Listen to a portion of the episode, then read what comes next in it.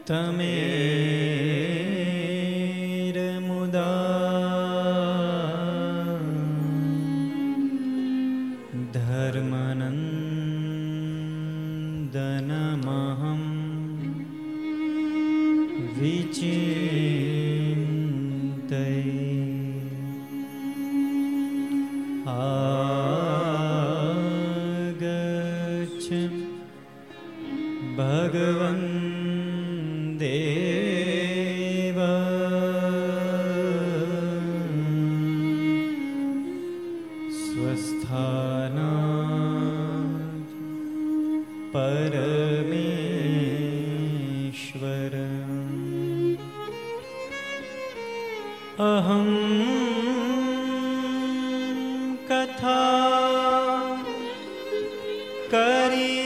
करिष्यामि सदा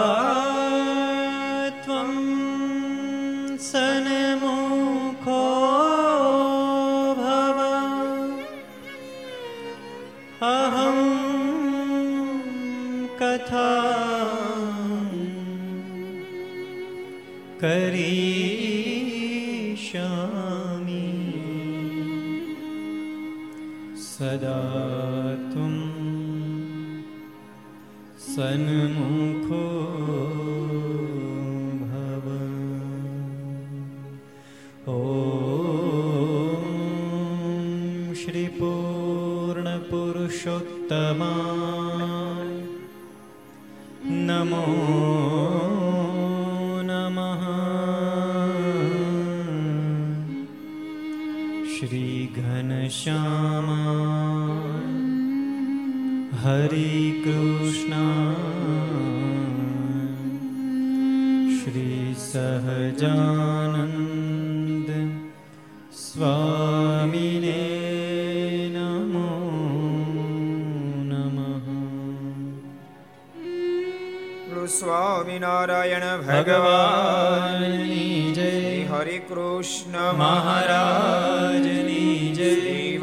કૃષ્ણ લાલ કી જય રામચંદ્ર ભગવાન કી જય રાધા રમણ દેવની જય લક્ષ્મી નારાયણ દેવની જય નરે નારાયણ દેવની જય ગોપીનાથજી મહારાજની જય મદન મોહનજી મહારાજની જય. કાષ્ટભન દેવની જય. ઓ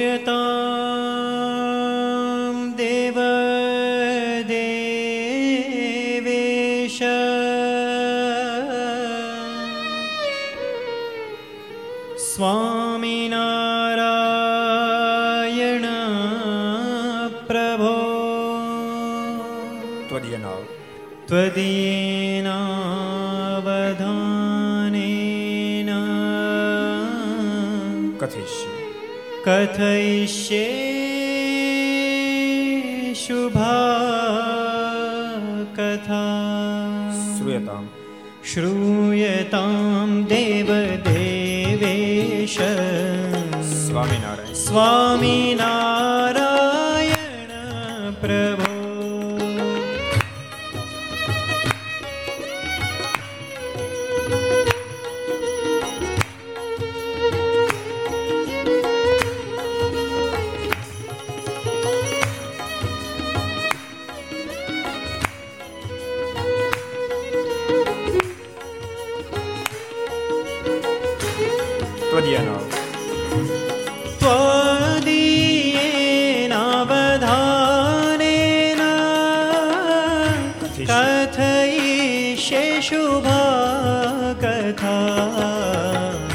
श्रूयेत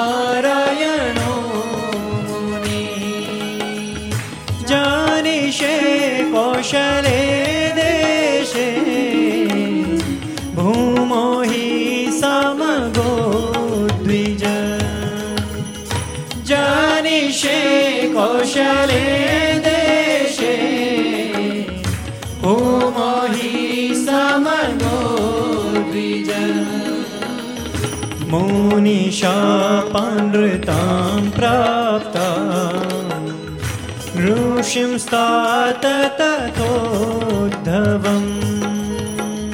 मुनिशापानृतां प्राप्ता ऋषिं स्तात तथोद्धवम्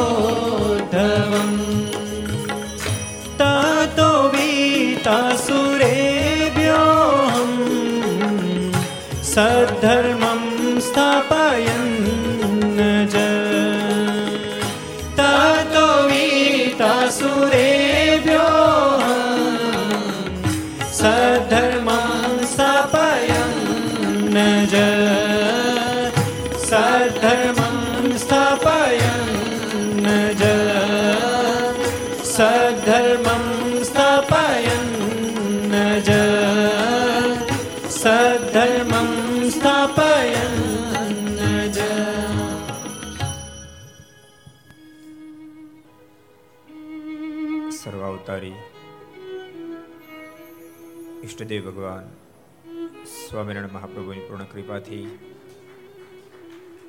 લીલા પુરુષોત્તમ ભગવાન કૃષ્ણ નારાયણ મર્યાદા પુરુષોત્તમ ભગવાન આ રામચંદ્ર જેમની પૂર્ણ અનુકંપાથી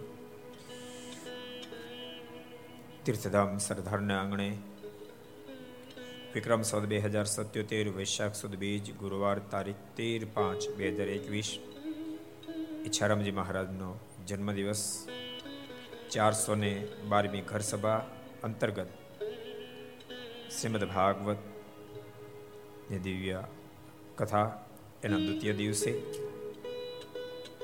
Aastha Bhajan channel Laksh channel Kartavya channel સરદાર કથા યુટ્યુબ લક્ષ યુટ્યુબ કર્તવ્ય યુટ્યુબ ઘર સભા યુટ્યુબ આસ્થા ભજન યુટ્યુબ વગેરેના માધ્યમથી ઘેરે બેસી આ ઘર સભાનો લાભ લેનારા સર્વે યજમાનશ્રીઓ સર્વે શ્રોતાગણો સભામાં ઉપસ્થિત પૂજ્ય કોઠારી સ્વામી પૂજ્ય આનંદ સ્વામી પૂજ્ય બ્રહ્મ સ્વામી પૂજ્ય પૂર્ણ સ્વામી બાલ મુકુંદ સ્વામી વગેરે બ્રહ્મનિષ્ઠ સંતો પાર્ષદો ભગવાન ખૂબ જ વાલા ભક્તો બધાને ખૂબ એથી જાત કહી જય સ્વામિનારાયણ જય શ્રી કૃષ્ણ જય શ્રી રામ જય હિન્દ જય ભારત કાલે પ્રથમ દિવસે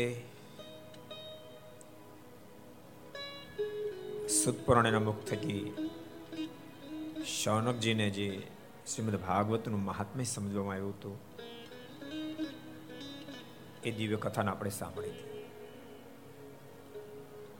કોઈ પણ વસ્તુ હોય, પદાર્થ હોય, વ્યક્તિ હોય, એમાં લગાવ ત્યારે લાગે એની મહત્તા સમજાય. જ્યાં સુધી મહત્તા ન સમજાય, ત્યાં સુધી એ બાજુ ક્યારે લગાવ લાગે નહીં. શ્રીમદ ભાગવતને સાંભળતા પહેલા એમનો મહાત્મ્ય ભાગ સમજવું, સાંભળવું આવશ્યક છે. દરેકે દરેક પુરાણો સાંભળતા પહેલા એનો મહિમા સમજવો તે આવશ્યક છે. જે મહાત્મ્ય ભાગને અજુર્વેદની અંદર કૈલાસપતિએ ભવાનીને કહ્યો હતો, એ દિવ્ય ભાગ આપણે ગઈકાલે પૂર્ણ કર્યું. સોરી પદ્મ પુરાણની અંદર કૈલાસપતિએ ભવાનીને જે મહાત્મ્ય કહ્યું હતું શ્રીમદ ભાગવતનું, એ મહાત્મ્ય ભાગની કથા આપણે ગઈકાલે સાંભળી. હવે શ્રીમદ ભાગવતની અંદર આપણે પ્રવેશ કરીએ છીએ. પણ પ્રવેશમાં જ મંગળાચરણથી પ્રારંભ થયો. કોઈ પણ શાસ્ત્ર હશે મંગળાચરણથી પ્રારંભ થશે. પણ ભૂલશો નહીં મંગળાચરણ એનું હોઈ શકે. શ્રવણમ મંગલમ યસ્ય, કીર્તનમ યસ્ય મંગલમ, સ્મરણમ મંગલમ યસ્ય શ્રી હરિ મંગલમ ક્રિયા. જેના ચરિત્રો સાંભળવા મંગળમય હોય, ગાવા મંગળમય હોય, જેની સ્મૃતિ મંગળમય હોય, જેની પ્રત્યેક લીલા મંગળમય હોય, એનું મંગળાચરણ હોય.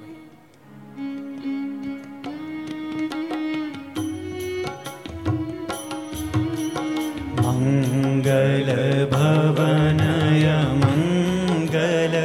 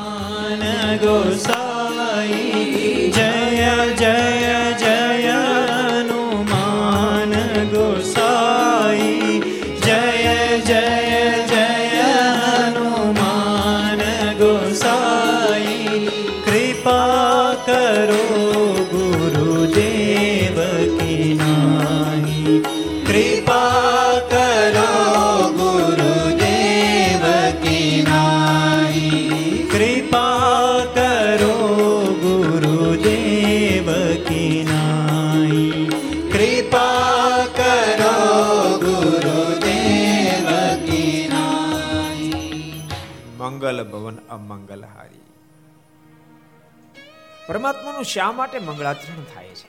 મને શા માટે પ્રાર્થના કરાય છે? શા માટે સ્તુતિઓ થાય છે?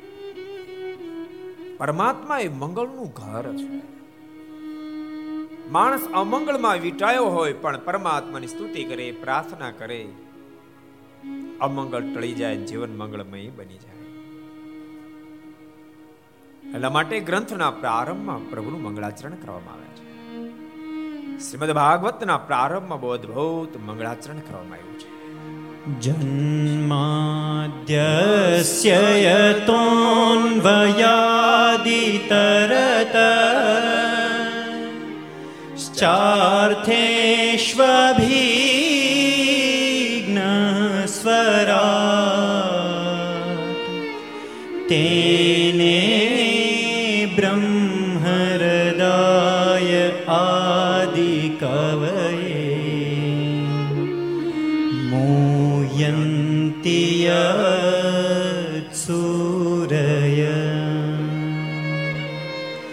तेजो वारिमृदां यथा विनिमयो यत्र त्रिसर्ग्रो मृषा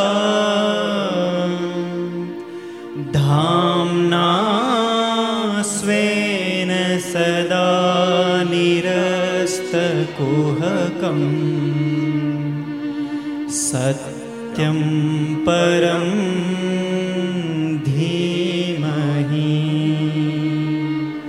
સત્યમ પરમ ધીમહિ અદ્ભુત દિવ્ય મંગળાચરણ છે જે પરમાત્માને લઈને તો એકની અબજો બ્રહ્માની ઉત્પત્તિ થાય છે એનું પાલન થાય છે, એનું પોષણ થાય છે. જે પરમેશ્વર, જીવ ઈશ્વર માયા વગેરે અંદર વિધવિધ કાર્યના કરનારા હોવા છતાંય પણ એના થકી વિરક્ત પણ રહી શકે છે. એમની સાથે સંમલિત પણ છે, મને અન્વય પણ થયેલા છે. અને અન્વય થયા થકા પણ જે વિરક્ત પણ રહે છે, જેને કોઈનો બાદ નથી. જેમ સૂર્યની કિરણમાં એ પૃથ્વી પણ સમાયેલી છે. મોટા મોટા મુનિઓની બુદ્ધિ મોહિત બને છે. જે મોહિત વ્યક્તિને જળમાં સ્થળ દેખાય ને સ્થળમાં જળ દેખાય. એમ ક્યારેક ક્યારેક પરમાત્માની અલૌકિક લીલાને સમજી શકાય, ન સમજી શકાય. ક્યારેક એમાં પણ મનુષ્ય ભાવ પ્રઠાય. તો એ જ મનુષ્ય લીલામાં દિવ્યતાના પણ દર્શન થાય. ગમે તેવી માનુષિક લીલા કરે, તેમ છતાંય જેમાં બારોબાર દિવ્યતા સમાયેલી છે. હવે હે પરમેશ્વર, આપ સદબુદ્ધિના દેનારા છો. નિમિક્ષાળં ક્ષેત્ર અંદર વિશાળ મેદની મધ્ય સુત અને શૌનકનો અદ્ભુત સંવાદ છે. શૌનકજીએ સુત પુરાણીને પ્રશ્ન કર્યો છે એ સુત આપતો બહુ જ્ઞાની છો. માટે આપને હું કરબદ્ધ પ્રાર્થના કરીને પૂછું છું. શાસ્ત્રોની અંદર મોક્ષની વિધવિધ વાતો લખેલી છે, કલ્યાણની વિધવિધ વાતો લખેલી છે. પણ ઘોરકળી કાળની અંદર મોક્ષ માટે કોણ સર્વ કરતા શ્રેષ્ઠ છે? બીજો પ્રશ્ન કર્યો છે. કલ્યાણની હજારો વાતોમાંથી સહજ અને સરળ રીતે જીવાત્મા મુક્તિ પથ સુધી પહોંચી શકે એવી કઈ વાત છે? એ આપ મને કહો. સુત જાનાશી ભદ્રમ તે ભગવાન સાત્વતામ પતિ. દેવિક્યામ વસુદેવશ્ચ? આપ મને એ કહો. આપ તો સર્વજ્ઞ છો. વસુદેવ અને દેવકીને ઘેરે પરમાત્માએ શા માટે અવતાર ધારણ કર્યો એ કથા કહો મારે સાંભળવી છે. નારદ જેવા પણ જે પરમેશ્વરના ચરિત્રોને ગાય છે એ કથા આપ મને સંભળાવો, એ ચરિત્રો સંભળાવો. ભગવાનના અવતારની કથા મારે સાંભળવી છે માટે પરમેશ્વરના અવતારોની ગાથા મને કહો. અને પરમેશ્વર લોકમાં જ્યારે વિદાય લીધી ત્યારે એ પછી ક્યાં સમાયા, એ ગાથા પણ આપ મને કહો. વગેરે વગેરે કથા મારે સાંભળવી છે. સુદ પુરાણે બોલ્યા છે, શૌનકજી તમે પરમાત્માના પરમ ભક્ત છો. જેથી કરીને તો આવા પ્રશ્ન ઉઠે. યાદ રાખજો ભક્તો. માણસના પ્રશ્નમાં જ માણસના હૃદયનો અભિગમ એ દર્શન આપતો હોય છે. માણસ કેવી વિચારધારા વાળો છે? એના પ્રશ્નો પરથી વાતને પકડાશે. તમે જોજો. નેગેટિવ માણસ હશે, ગમે તેટલું સારું કાર્ય કર્યું છે તમે એમાંથી પ્રશ્ન એવું ઉઠાવશે. એ હજારો પ્રકારના સારા કાર્યમાંથી બે ચાર કામ નબળા કે ગોત્ય આવ્યો હશે એ જ પ્રશ્ન ઉઠાવશે. એ એના પ્રશ્નો પરથી ખબર પડશે કે વ્યક્તિ નેગેટિવ વિચારધારા વાળો છે. માટે આને અશાંતિ વર્તતી હશે. પોઝિટિવ વિચારધારા વાળો માણસ એની જ વસ્તુ જોઈને આવ્યો હશે. પણ એમાંથી સારામાં સારી વસ્તુ પકડીને લાવ્યો હશે ને એ સારામાં સારી વસ્તુ કેવી રીતે અસ્તિત્વમાં આવી? આ બહુ આશ્ચર્યજનક વાત છે. ક્યારેક ક્યારેક તો એના એટલા બધા દિવ્ય શબ્દો નીકળશે, આ મનુષ્ય કરી જ ન શકે, આમાં પરમાત્મા સાથે સંમલિત થયા તો જ કાર્ય સંવિત બની શકે.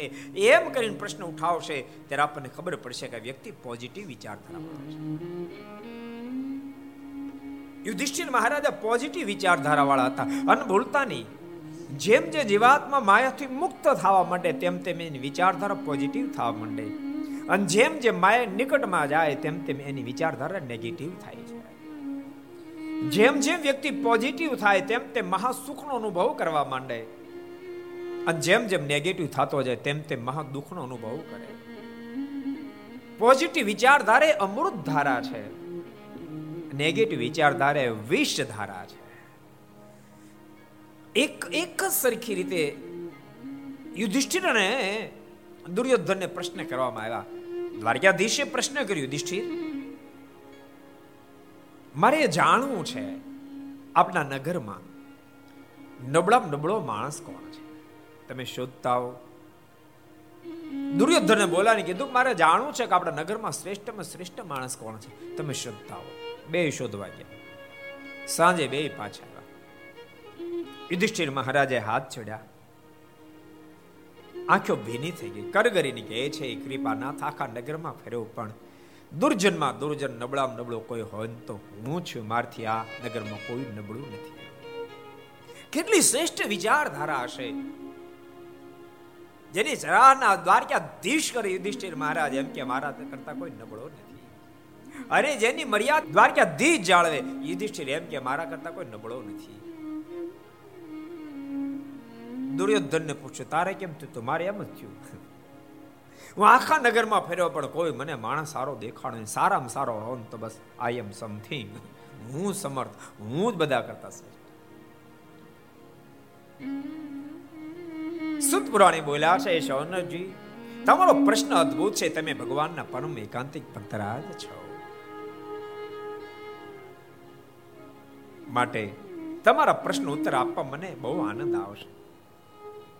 ઇદમ ભાગવતમ નામ પુરાણમ બ્રહ્મ સંમિતમ ઉત્તમ શ્લોક ચરિત્રમ ચકાર ભગવાન ઋષિ હું તમને વેદ વ્યાસે રચેલ શ્રીમદ ભાગવતની ગાથા કહું એમાં એ છ છ તમારા પ્રશ્ન ઉત્તર થશે બહુ દિવ્ય ગાથા છે વેદ વ્યાસની કલમે એ ગ્રંથ કંડારાયો છે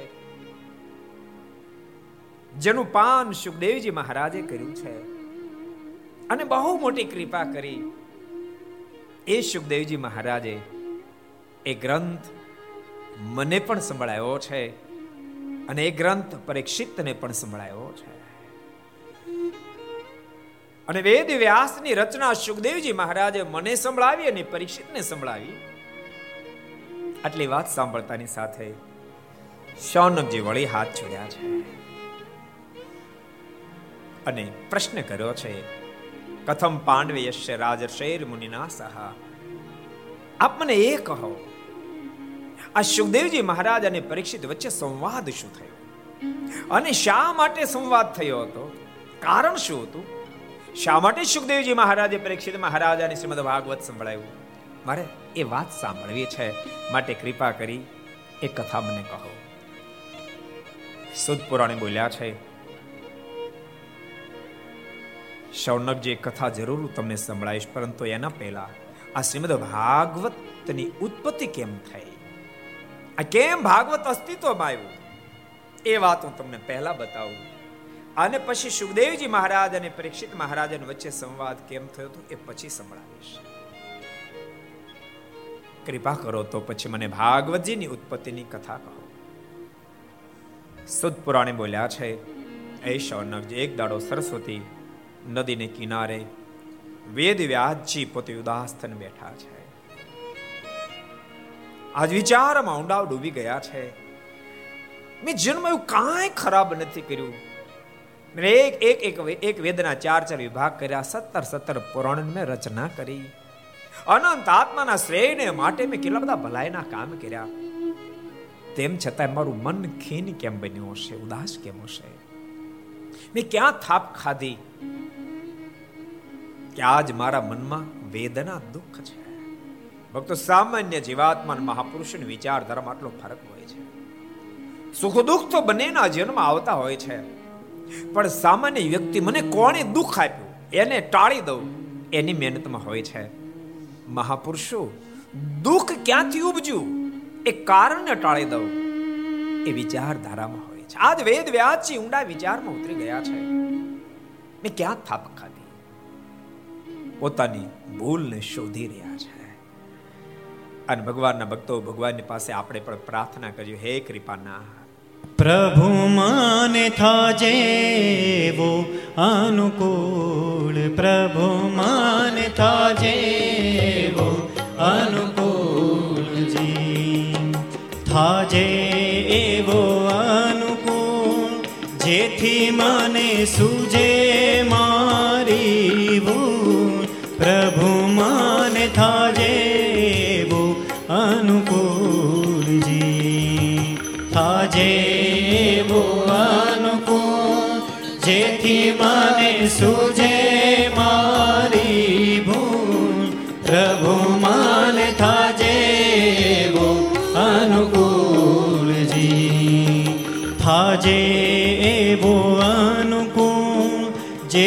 મને સુજે મારી ભૂલ. પ્રભુ મને થાજે એવો અનુકૂલજી થાજે એવો અનુકૂળ જેથી મને સુજે મારી ભૂલ. પ્રભુ મને થાજે એવો અનુકૂળજી દોષ બીજાને દેતા પહેલા હું સમજુ મારી ભૂલજી. દોષ બીજાને દેતા પહેલા હું સમજુ મારી ભૂલજી. દોષ બીજાને દેતા પહેલા હું સમજુ દોષ બીજાને દેતા પેલા સમજુમાંથી ભૂલજી. પાપ બધાએ પ્રગટ કરીને, પાપ બધાએ પ્રગટ કરીને, પાપ બધાએ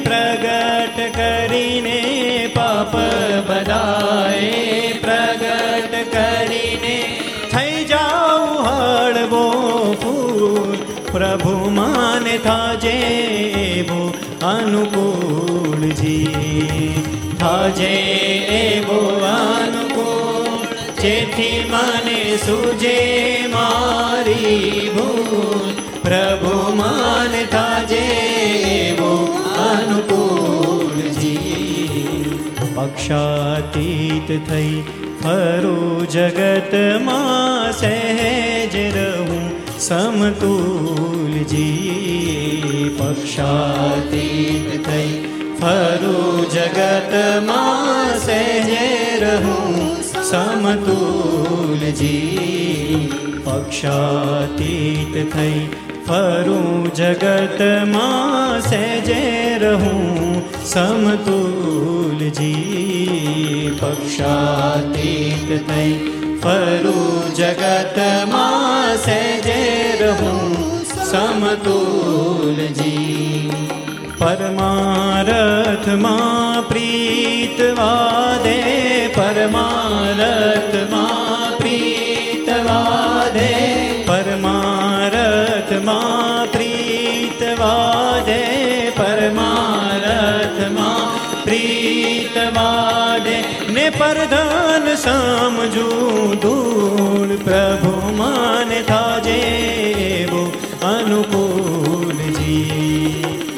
થાજે એવો અનુકૂળ જેથી મને સુજે મારી ભૂલ પ્રભુ માન થાજે અનુકૂળ પ્રભુ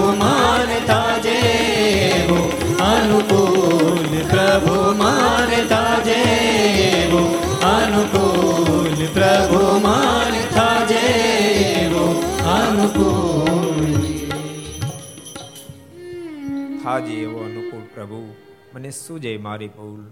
પ્રભુ, એવો થાજે મને અનુકૂળ. તમે કલ્પના કરો, એક વેદના ચાર વિભાગ કરનાર, સત્તર સત્તર પુરાણના રચયતા વેદ વ્યાસજી આજ. ઉદાસ મને પોતાની ભૂલ શોધી રહ્યા છે. કે અમે થાપ ખાધી કે અમે ભૂલ કરી? મારું મન ઉદાસ કેમ બની ગયું? ભગવાનના ભક્તો, આ કથા બહુ મહત્વની છે. આપણું દિલ પણ ક્યારે ઉદાસ ચિંતાની અનુભૂતિ કરે ત્યારે પાછું વળો. કેમ ઉદાસ કેમ આવો દિવ્ય સત્સંગ મળ્યા પછી મને આનંદની ઓધતી નથી ઉઠતી મોજની ભરતી કેમ નથી ચડતી? ક્યાં હું થાપ ખાઈ જાઉં છું, ક્યાં હું ભૂલ કરી બેસું છું? અને શુદ્ધતા જો શીખશું તો અવશ્યમેવ આપણને આપણી ખોટ, આપણી ભૂલ, દ્રષ્ટિગોચર થશે. અન ભૂલશો નહીં જ્યાં સુધી ખોટ દ્રષ્ટિગોચર નહીં થાય, જન્મથી ભૂલ સુધરશે નહીં, ભૂલ જાશે નહીં, ત્યાં સુધી હજારો પ્રયાસો કર્યા પછી પણ અંતરમાં પરમ શાંતિનો અહેસાસ થશે નહીં. પગમાં કાંટો વાગ્યો હોય અને ભાંગી ગયો હોય, તમે શોધો ક્યારેક બહુ નાનો કાંટો જડે નહીં, પણ જડે નહીં ત્યાં સુધી શાંતિ થાય પણ તમે ગમે તેટલો પ્રયાસ કરો, પરંતુ એ કાંટો મળી જાય ને એ કાંટાને કાઢો પછી શાંતિ થાય. ભૂલતાની ખોટ દોષ એથી મોટો દુનિયાનો કોઈ કાંટો નથી. એ જીવનમાં જ્યાં સુધી રહેશે, ત્યાં સુધી હજારો પ્રયાસો કર્યા પછી પણ અંતરમાં શાંતિની અનુભૂતિ નહીં થાય. તપ કરે, વ્રત કરે, દાન કરે, હજારો પ્રયાસો કરે. જ્યારે પોતાની ભૂલ દેખાશે પોતાની ભૂલ ખોળીને કાઢશે અને વ્યક્તિ જ્યારે નિર્દોષ બની જાય ત્યારે બાપ દુનિયામાં કોઈની તેવડ નથી, એના અંતકરણને ઉદાસીનતા તરફ પ્રેરી શકે. સુદ પુરાણે કહે છે, શૌનકજી, આજ વેદ વ્યાજી સ્વયં ઉદાસ બન્યા. કારણ શોધી રહ્યા છે. એનું કારણ શું? મારી ઉદાસીનતાનું કારણ મને મળતું નથી. અને એ જ વખતે પ્રભુની ઈચ્છાથી ત્યાં નારદજીનું આગમન થયું. નારદજીને આવેલા જોતાની સાથે વેદવ્યાસજીએ પ્રેમથી પુકાર્યા, પધારો પધારો, બ્રહ્મપુત્ર પધારો. નારદજી વેદવ્યાસજીને જોતાની સાથે એક પ્રશ્ન ઉઠાવ્યો છે, પારાશર્ય મહાભાગ, ભવત કચિદાત્મના પરિતુષ્યતે શારીરી આત્મા માનસ એવવા. હે પારાશર પુત્ર, હે વેદવ્યાસ, તમે શરીર અને મનથી સંપૂર્ણ તૃપ્ત બની. આનંદમાં તો છો ને? તમારો આત્મા સંતુષ્ટ તો છે ને? દુખી તો નથી ને? વેદવ્યાજી હાથ જોડી દીધા છે. અપનારદ તમે જે પ્રશ્ન ઉઠાવો છો, હકીકત મારા મનની વાત પૂછી રહ્યા છો. મારું મન ખીન બન્યું છે, ઉદાસ બન્યું છે. હું બહુ પ્રયાસ કરું છું, પણ મને મારી ભૂલ દેખાતી નથી, જડતી નથી. મેં મારા જીવનમાં એક પણ એવી થાપ ખાધી નથી કે જેના કારણ રૂપે મારું મન ઉદાસ.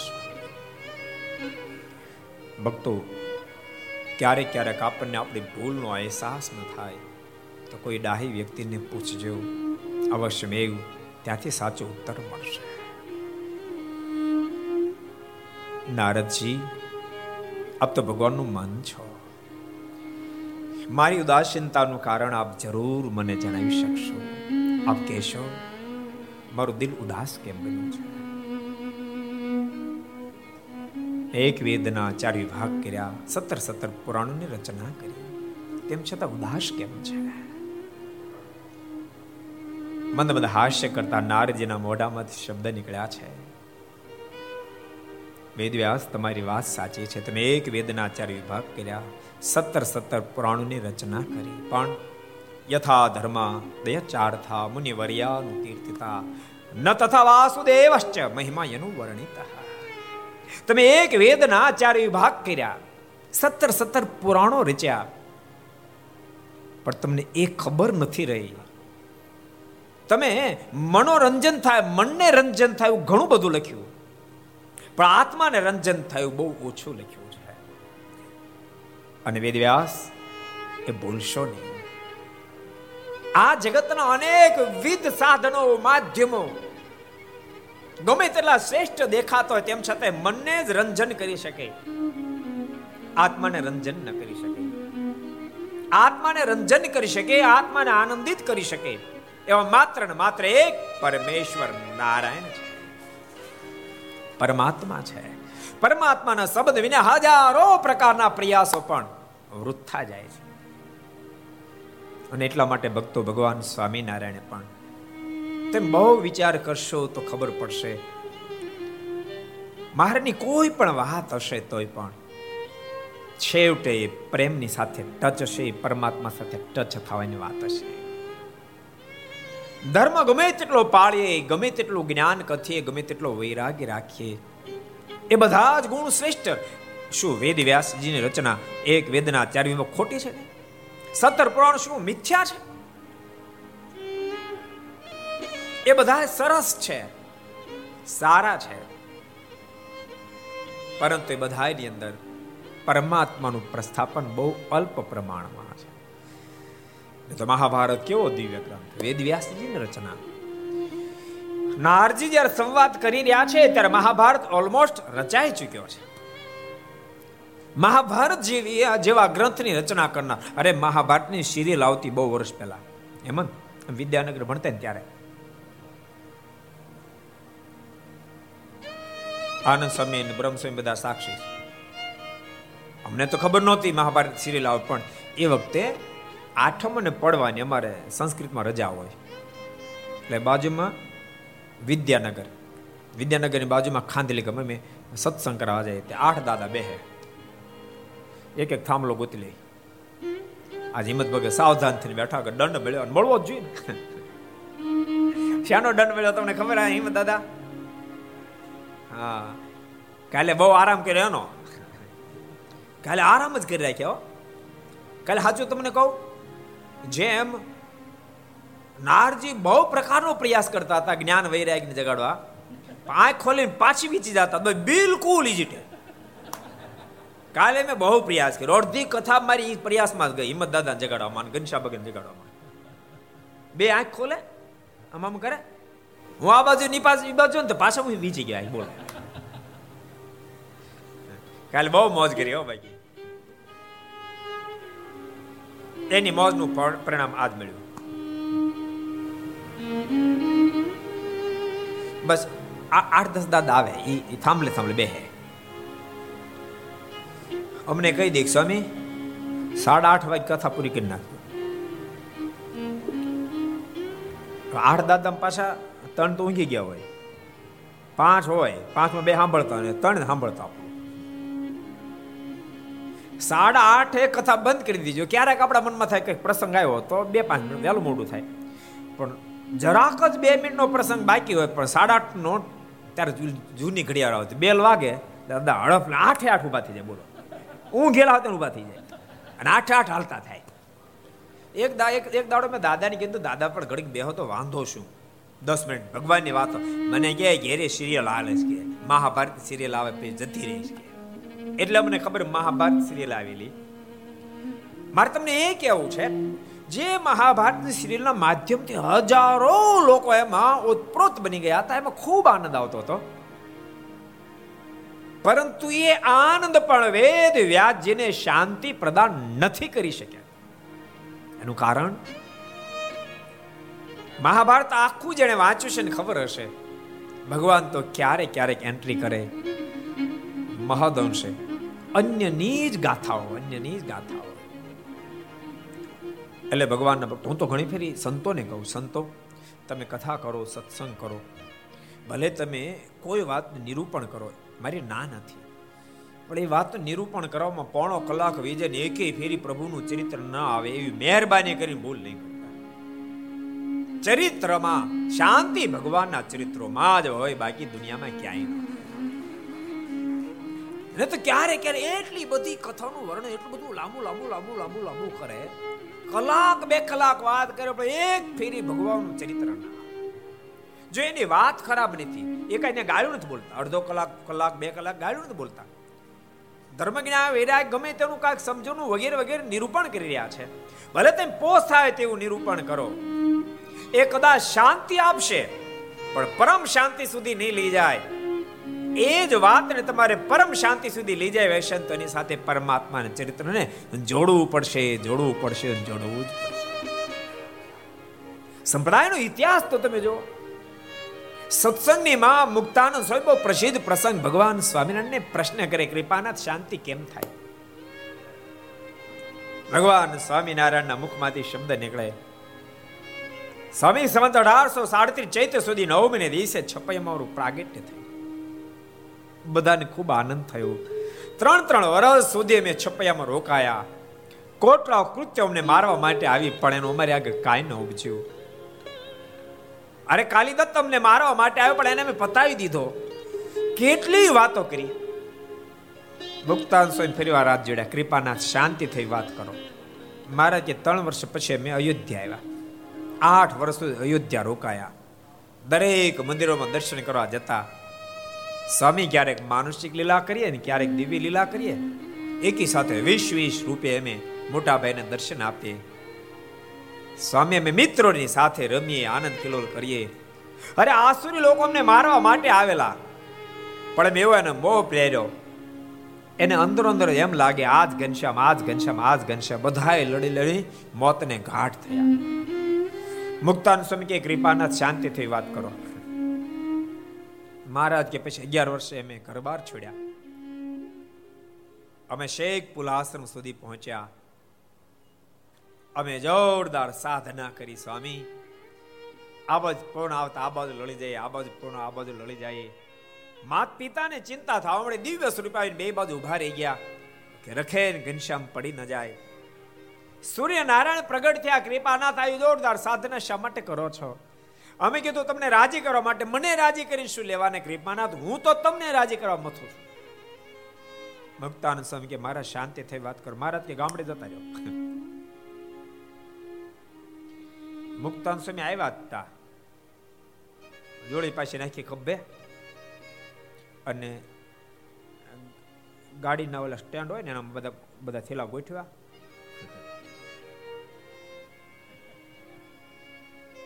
ભારે મજા આવે છે ખભે દોડી નાખીને હાલતા જેટલી સગવડ તેટલી અગવડતા સ્વામી ચાલતા થયા આ બધું નિત્યાન સ્વામીને સમાચાર મળ્યા કે ગુરુદેવ આવ્યા છે, તે દર્શન કરવા માટે દોડતા દોડતા આવતા. ત્યાં સ્વામી હામાં મળ્યા. ખભે થેલો. જોડે. ગુરુદેવ, કઈ બાજુ? મહારાજે આજ્ઞા કરી દેશાંતરમાં પણ દેશાંતરમાંથી તો આવ્યા છો ને? મેં મહારાજને શાંતિ થઈ વાત કરી, પણ મારે તો બીજી વાતે ચડી ગયા પોતાની પોતાની વાતો કરી. અમે છપ એમ પ્રગટ થઈને આવી એવી લીલા કરી, અયોધ્યામાં આવી એવી લીલા, બધી એવી વાતો કરી. શાંતિથી વાતો ન કરી. તો સ્વામી, તમે શેમાં શાંતિ માની હતી? તમે શું માન્યું હતું? મેં તેમ માન્યું હતું, મહારાજ, એ ધ્યાનની વાતો કરશે. અત્યારે નિત્યાનંદ સ્વામીના મોઢામાં શબ્દ નીકળ્યા, સ્વામી, મહારાજે સ્વમુખે પોતાની દિવ્ય ચરિત્રની વાતો કરી.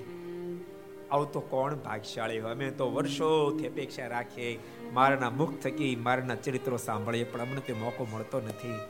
સ્વામી, મહારાજે પોતાના દિવ્ય ચરિત્રની વાતો કરી. એનાથી આ દુનિયામાં શાંતિનું કારણ કોઈ હોય જ ન શકે, સ્વામી. સર્વ કરતા શ્રેષ્ઠ માધ્યમો, શાંતિનો તો પરમાત્માના ચરિત્રો હોય.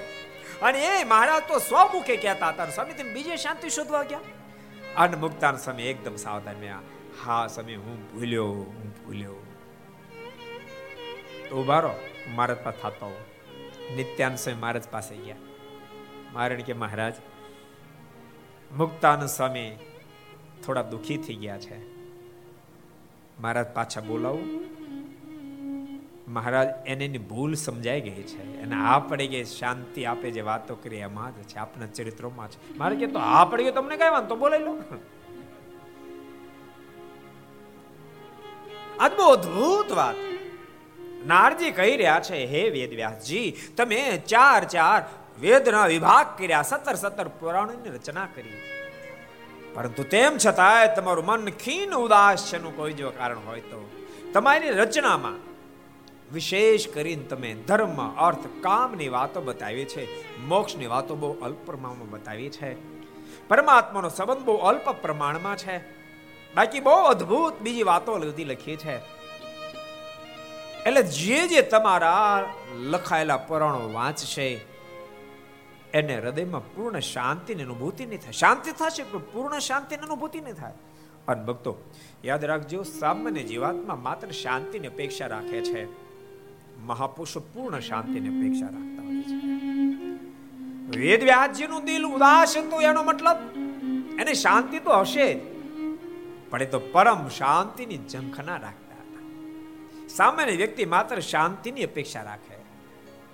એને તો સારું ખાવાનું મળી જાય શાંતિ, સારો ઉતારો મળી જાય શાંતિ, મનગમતી વસ્તુ મળી જાય શાંતિ. પણ યાદ રાખજો સામાન્ય વ્યક્તિ ત્યાં સુધી પહોંચે છે. મહાપુરુષો પરમ શાંતિની ઝંખના રાખતા હોય છે. એમાં મહાભારત વગેરે શાસ્ત્ર વાંચો તમને શાંતિ થશે. પણ પરમ શાંતિ જોતી હોય, તો એમાંથી પરમ શાંતિની અનુભૂતિ નહીં થાય. આજે અદભુત વાત નારદજી બતાવી રહ્યા છે. તમે પરમાત્માનો જેવો મહિમા લખો જેવો નથી લખ્યો. બીજી ત્રીજી વાતો તમે બહુ લખી છે. તમારે પરમ શાંતિ જોઈએ છીએ? વેદ વ્યાસજી હાથ જોડ્યા. હા, એટલા માટે તમે આગળ ઊભો છો અહીંયા. તો સાંભળો, પરમાત્માના દિવ્ય ચરિત્રનું આલેખન કરો, તમને પરમ શાંતિની પ્રાપ્તિ થશે. ભગવાનના ચરિત્રો લખો, તમને પરમ શાંતિ થશે. જેટલા ઘર સભા સાંભળે છે, જેટલા શ્રીમદ ભાગવતની કથા સાંભળે, બધાને કહું છું. મન ક્યારે ક્યારેક ખીન થઈ જાય, અશાંતિ વર્તવા માંડે, ત્યારે ભક્ત ચિંતામણી હાથમાં લઈ લેજો. ભક્ત ચિંતામણીમાં મારું વન વિચરણ એને વાંચજો. તમે શાંતિ નહીં, પરમ શાંતિ હૃદયમાં સ્થાપિત કરી દે. પરમ શાંતિ સુધી પહોંચાડી દેશે.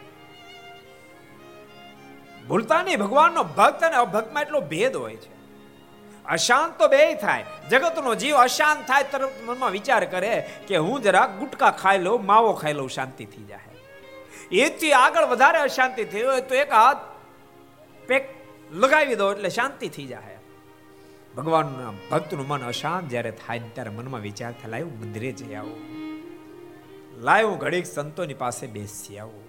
મને શાંતિ મળશે. લાય હું સત્શાસ્ત્ર ખોલું. લાયું ઘડીક કીર્તન બોલું. જેને ઠાકોર સારો કંઠ આપ્યો હોય, મન અશાંત થાય. કીર્તન બોલવાનો પ્રારંભ કરી દઉં. થોડી વાર ધૂન બોલો. ભક્ત ચિંતામણી એનું પઠન પાઠન કરો. હરિલા મૃતને ખોલો. તમને શાંતિની પરમ શાંતિ સુધી પહોંચાડશે. ભક્તો ભૂલતા નહીં. વૈષ્ણવી પરંપરાની અંદર મહાપુરુષોનું મન ક્યારેક અશાંત થાય ને ત્યારે? જેમાં પરીક્ષિત મહારાજાને સંશય થયો. એવી રાસ પંચાયતની કથા એ રાસ પંચાયતની કથા એનું કથાનો પાઠ કરે અને પરમ શાંતિ સુધી પહોંચી જાય.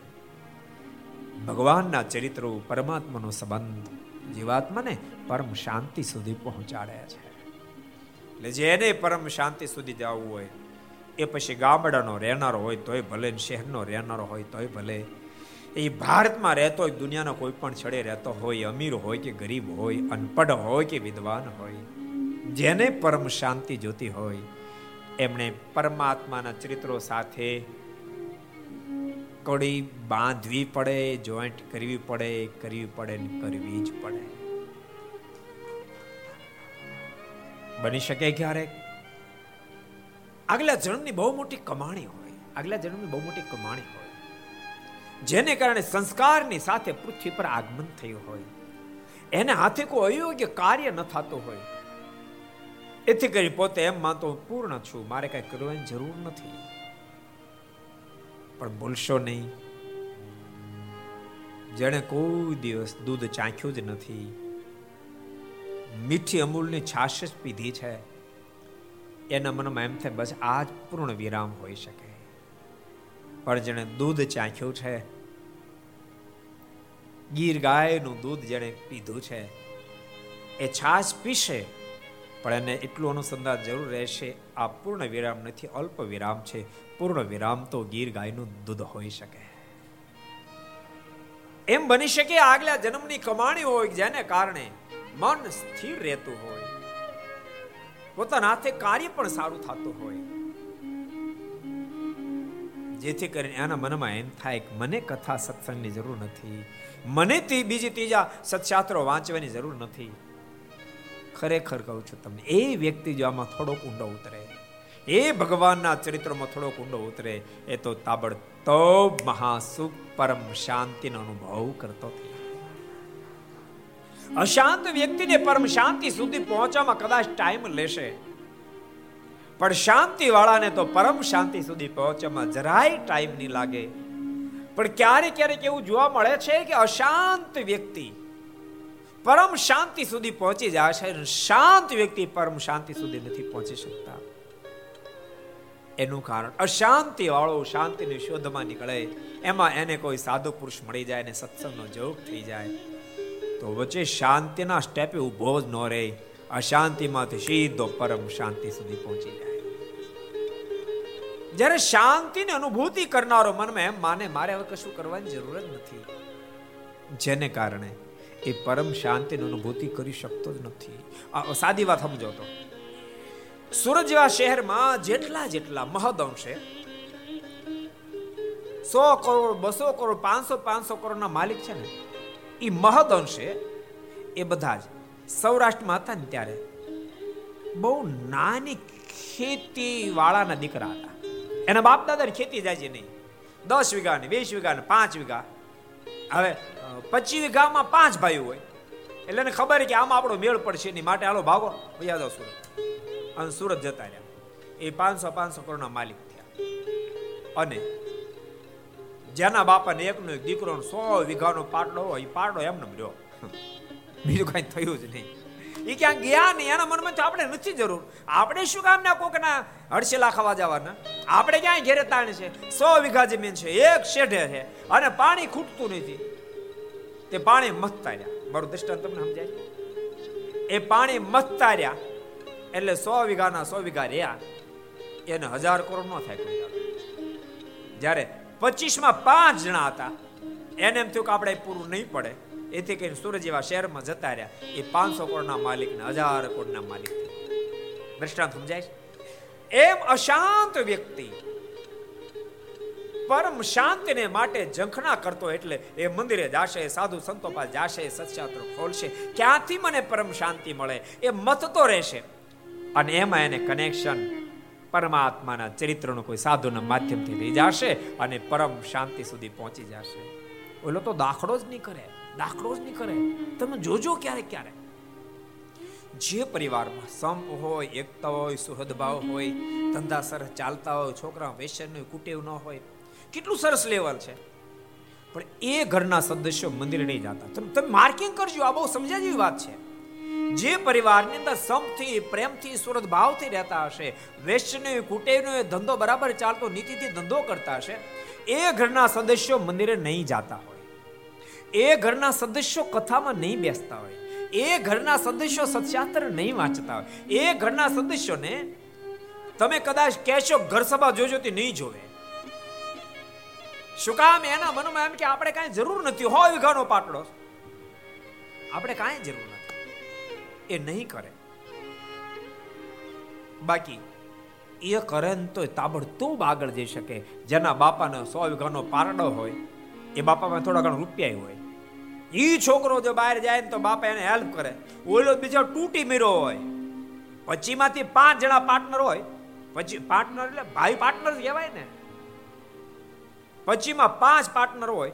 હવે ઈ સુરત જેવા શહેરમાં વિચાર ત્રીસ ચાલીસ વર્ષ પહેલા ગયા છે ઘંટડીની ઘંટી જે પગ નાખીને હુતા છે અને માકડ તોડી નાખતા છે તો બીજા હુતા રહ્યા છે. એ હુતા રહ્યા પાંચ હજાર કરોડના માલિક થયા. કારણ કે એને તો એને તો એ વિના છૂટકો નહોતો. જ્યારે સોયગાના પાટડા વાળાનો છોકરો જાય, તો એના બાપા એને દસ વીસ તે વખતે દસ વીસ પચીસ હજાર રૂપિયા આપે.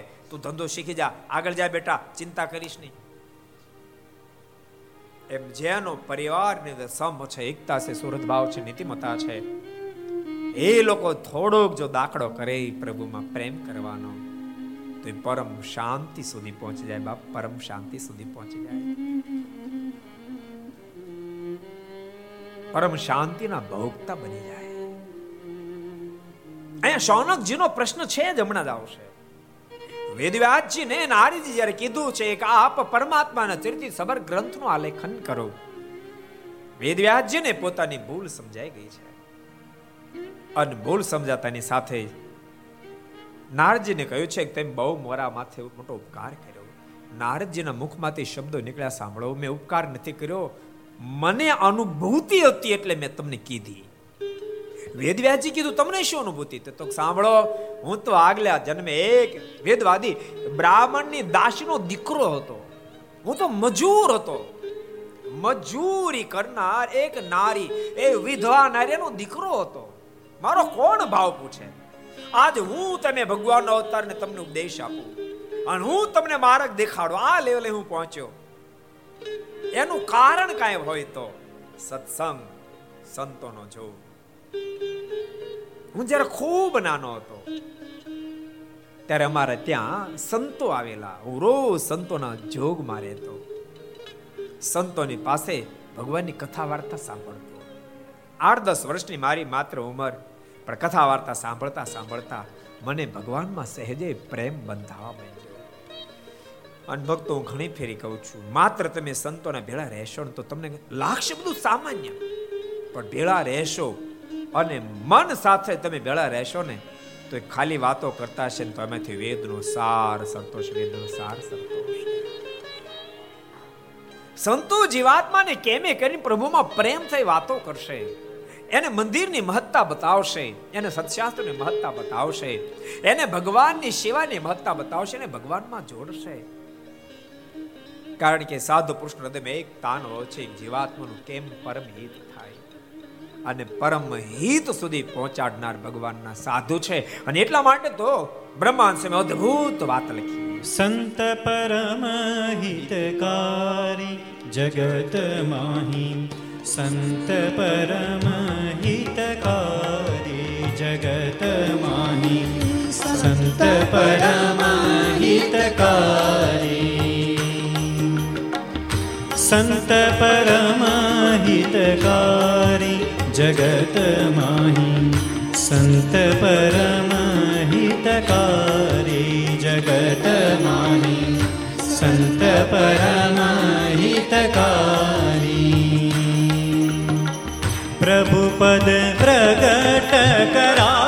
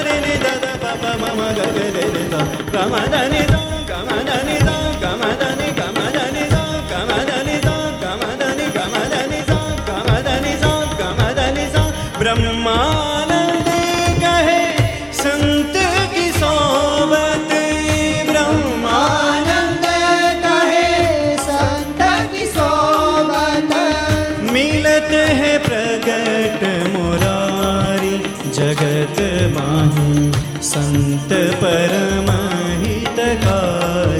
જગત માહી સંત પરમહિતકારી જગત માહી સંત પરમહિતકારી જગત માહી સંત પરમહિતકારી જગત માહી સંત પરમ સંત પરમાહિતકારી જગત માહી સંત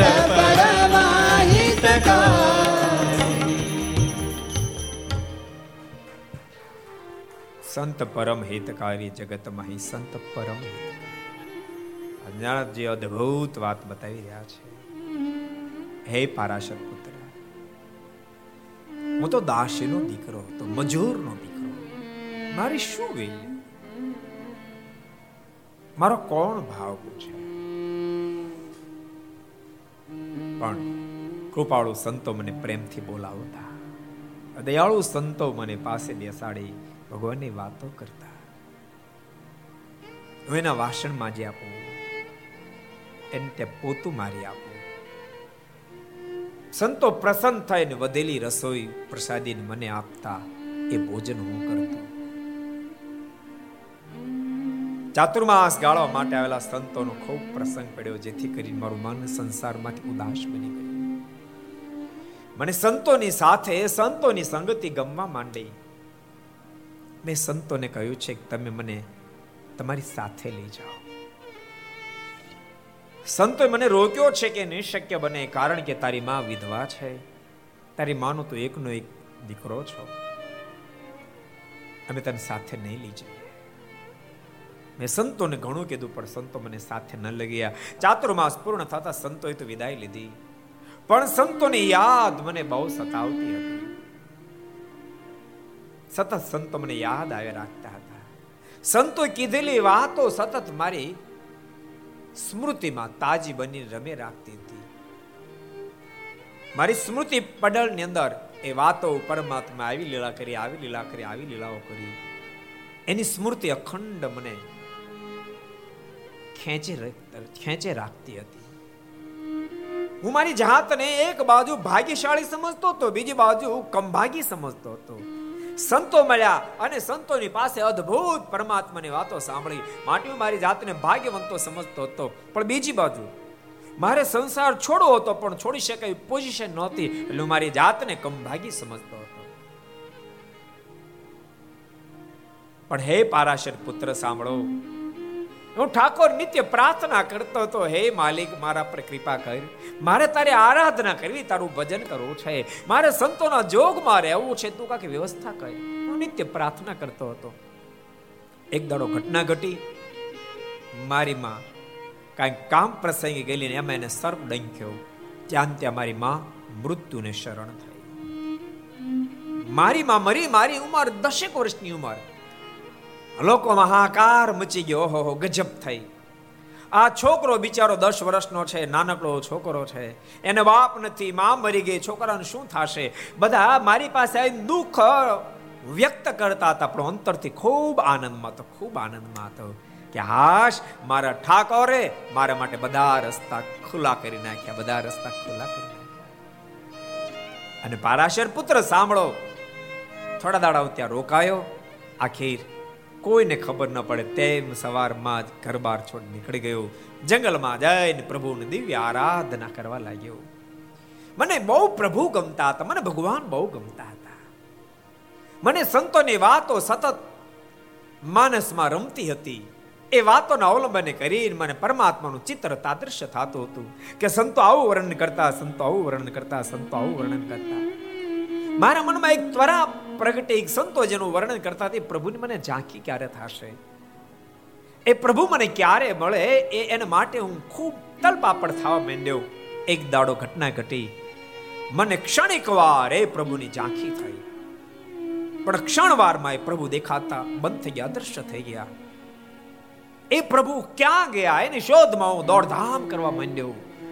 હું જાણે અડધો પાગલ બની ગયો. એ પ્રભુની યાદમાં. એ જ વખતે આકાશવાણી થઈ છે.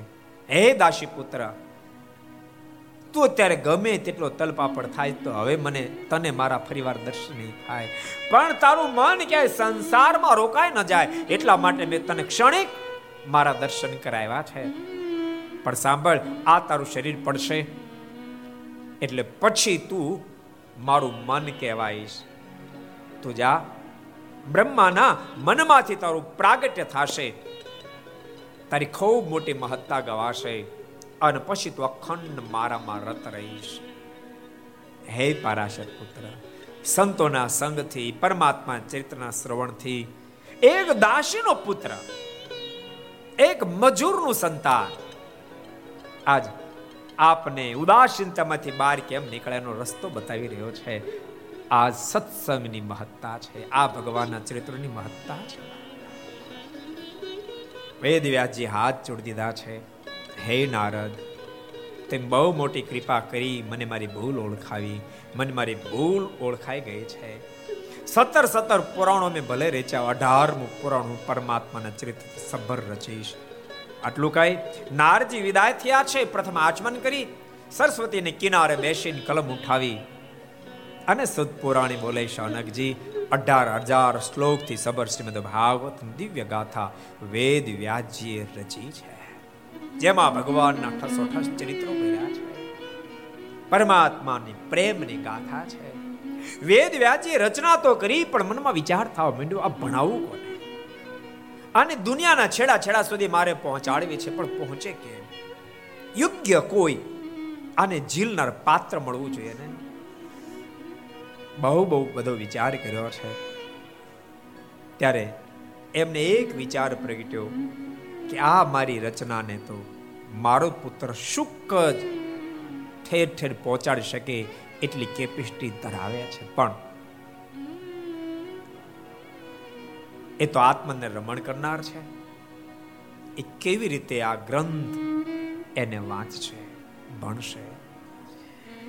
સુતપુરાણે બોલ્યા છે શૌનકજી આખીર વેદ વ્યાસજી એ સુખદેવજીને ભણાવ્યો અને સુખદેવજી જ આનો પ્રચાર કરનાર છે. રચયતા વેદ વ્યાસ છે, પણ દુનિયાનો ફલક સુધી પહોંચાડનાર કોઈ હોય તો સુખદેવજી મહારાજ. શૌનકજી એક પ્રશ્ન ઉઠાવ્યો છે મને એક પ્રશ્ન થાય છે. તસ્ય સવય મહાયોગ યોગતાયામ યોગ લક્ષણ મહાયોગી વરે આત્મ રામશ્ચ મુનિયો નિર્ગ્રંથો ક્રમે આત્મને રમણ કરનારા મહાપુરુષે આ ગ્રંથ કેવી રીતે પઠન પાઠન કર્યો? તસ્ય મહાયોગી યુક્તાયામ યોગ લક્ષણ એ મને વાત સમજાતી નથી, માટે કૃપા કરી સમજાવો. સુદ પુરાણી બોલ્યા શૌનક મેં હમણાં તમને જે વાત બતાવી શાંતિ સુધી તો બહુ સમાજ પહોંચ્યો છે. આત્મરામશ્ચ મુનિયો નિર્ગ્રંથો ક્રમે કુરવંતી હેતુ કેમ ભક્તિ ઇથમ ભૂત ગુણો હરી આત્માની અંદર રમણ સુખદેવજી મહારાજ કરતા હતા આત્માની અંદર અનેક પ્રકારની શાંતિ છે પણ આત્મામાં શાંતિ રહેલી છે શાંતિનો અનુભવ કરનાર સુખદેવજી મહારાજ પાસે વેદ વ્યાજ્યને આ ગ્રંથ દુનિયાના ફલક સુધી પહોંચાડવો છે એટલા માટે એણે એમના શિષ્યોને ચાર શ્લોક શીખડાવી। અને જ્યાં સુખદેવજી મારનું સાધના સ્થાન હતું, ત્યાં ફરવા માટે મોકલ્યા. અને ચાર શ્લોકનું ગાન સુખદેવજી મારના કાને અથડાયું. મનમાં એમ થયું, આહા, આ શું આટલો બધો આનંદ? પોતે ધ્યાનમાંથી જાગૃત બની. વેદ વ્યાસજીના શિષ્યો જે આ શ્રીમદ ભાગવતના શ્લોકનું ગાન કરતા ત્યાં આવ્યા. ત્યાં આવી અને કહ્યું છે કે, આપ જે શ્લોક ચાર ગાતા હતા, ફરીને ગાવ તો? આ તમારી પાસે ચાર છે કે વધારે છે? તો અમારી પાસે ચાર જ છે. વધારે નથી? અમારી પાસે વધારે તમારા બાપા પાસે. આ માત્ર શું પીસ ચાર જ છે અમારી પાસે. તમારા બાપા આખું ગોડાઉન છે. અઢાર હજાર શ્લોક છે. સુદ પુરાણ કે શૌનકજી, સાંભળો. આત્માની અંદર રમણ કરનાર એવા સુખદેવજી મહારાજે ચાર શ્લોક સાંભળ્યા. આત્માની અંદર શાંતિ હતી. પણ એને પરમ શાંતિની અનુભૂતિ થવા માંડી. એને ધ્યાનને પડતું મૂકી દીધું. આત્માની અંદર એકાકાર બનેલા સુખદેવજી મહારાજ જાગૃત બન્યા છે. વેદ વ્યાસજીની પાસે અઢાર હજાર શ્લોકથી સબર એવા શ્રીમદ ભાગવતને ભણ્યા છે. ભક્તો, મારે તમને આપણે એ વાત ફરી વાર જતા રહીએ કે જે પરિવારમાં શાંતિ છે એ પરમ શાંતિનો અનુભવ નથી કરતા. પરમ શાંતિનો અનુભવ કરે ને, તો ગમે તેટલી શાંતિ વાળો પરિવાર હશે, એકતા હશે, સુરતભાવ હશે, બધા ખૂબ પ્રેમથી રહેતા હશે.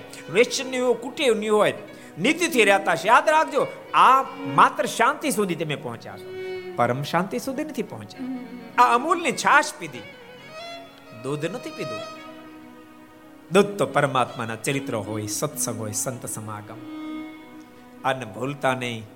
સંત સમાગમ બાજુ ભગવાનના ચરિત્રમાં ડૂબવા બાજુ તમે જાશો. તો પછી મન સદૈવને માટે બાજુ ખેંચાયેલું રહેશે. કારણ કે શાંતિ કરતા પરમ શાંતિમાં અબજો ગણો અધિક આનંદ અબજો ગણો અધિક આનંદ છે. અને એકવાર એમાં મન ડૂબી જાય, પછી એના વિના રહી ન શકે. જેમ પ્રેમ સગી પ્રેમાનંદ સ્વામી વંદુના પદમાં, છઠ્ઠા પદમાં વાત બતાવી.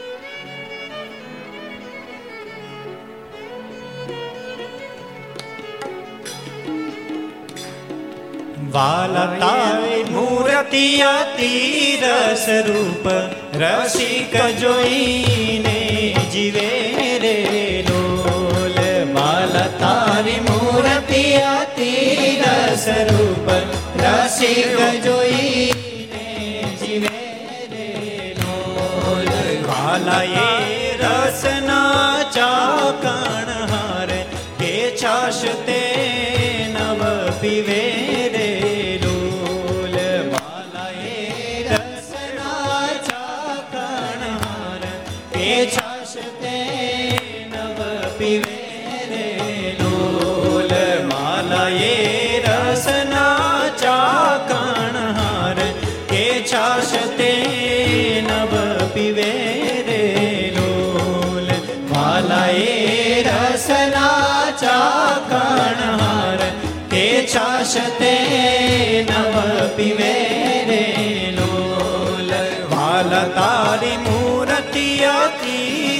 રસ રૂપ રસિક જોઈને જીવે રે ડોલ. માલા તારી મૂર્તિ સ્વરૂપ રસિક જોઈને જીવે રેલો રસિક જોઈને જીવે રેલો રસિક જોઈને જીવે રસિક જોઈને જીવે રેલો. રસિક જોઈને જીવે રેલો. વાહલાએ રસના ચાખણાર છાશ તે નવો પ્રિય જેટલા ઘર સભા સાંભળે છે, એમને ખાસ ટકોર કરું.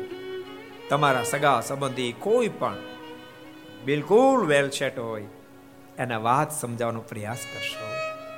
તમે જરૂર શાંતિ સુધી પહોંચ્યા છો, પણ બાપ, પરમ શાંતિનો માર્ગ ખોલવાનો બાકી છે. જીવાત્મા તે દાડે વિરામ પામશે, જે દાડે પરમ શાંતિનો માર્ગ હાથમાં આવશે.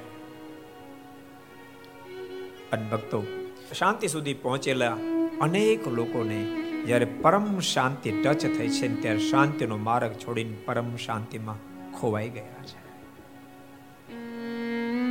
લાડુદાનજીને શાંતિ નહીં હોય. તમે કલ્પના કરો. ભારત વર્ષમાં જેની કવિત્વમાં કોઈનો જોટો ન હતો, મોટા મોટા રજવાડાઓ જેની સરાહના કરે, મોટા મોટા રજવાડાઓ જેને શીરપાઓથી નવાજે, એની શાંતિ નહીં હોય? શાંતિ સુધી પહોંચી ચૂક્યા હતા. પણ એ ગઢપુર આવ્યા. ત્રણ જે સંકલ્પ કર્યા હતા, એ સંકલ્પ પ્રમાણે એને ત્રણેય વસ્તુ સાદૃશ્ય જ્યારે થઈ અને ખબર પડી કે જેને માટે ધ્યાનીઓ, જ્ઞાનીઓ, યોગીઓ, જોગીઓ વર્ષો સુધી સાધના સાધે સ્વયં સહજાનંદ સલોણી મૂર્તિઓ તો અહીંયા છે. આ સુધી મારી જાતને ભાગ્યવાન બનતો હતો. મારી જાતને ભાગ્યવાન માનતો હતો, પણ ખરો ભાગ્યવાન તો આજ બન્યો. આ મારી જિંદગીની ઘડી કદી નહીં ભૂલાય. અને એ લાડુદાનના મોઢામાં શબ્દો નીકળ્યા હતા. આજની ઘડી રે ધન્ય આજની ઘડી આજની ઘડી રે ધન્ય આજની ઘડી આજની ઘડી રે ધન્ય આજની ઘડી આજની ઘડી રે ધન્ય આજની યાદ રાખજો લાડુદાનજી એની મોટો કોઈ સામાન્ય નહોતી પિંગળ ભાષામાંથી હજુ તો બહાર જ આવ્યા. ધાંગધર નરેશે આમંત્રણ આપ્યું, આપ અહીંયા પધારો, મારા રાજકવિ બનો. ધાંગધર નરેશનું આમંત્રણ ઝીલી ધાંગધર જાય. ભવ્યનું સ્વાગત કરવામાં આવે. અનેક પ્રકારના ઉપચારોથી એ નવાજવામાં આવે. એનું સ્વાગત ઝીલી. દ્વારકા નરેશ કે તમે પેલા અહીંયા આવો. દ્વારકા જતા હોય. મોરબી નરેશ કે તમે મારે ત્યાં આવો. લાડોદાનજી કે મારી પાસે ટાઈમ નથી. હું સામેથી રસ્તામાં મળું, રસ્તામાં આવીને ભવ્ય સ્વાગત કરે. ત્યાંથી દ્વારકા જાય, દ્વારકા નરેશ ભવ્ય સ્વાગત કરે. જુનાગઢ આવે, જુનાગઢ નવાબ પણ ભવ્ય સ્વાગત કરે. મારા રાજકવિ બનો.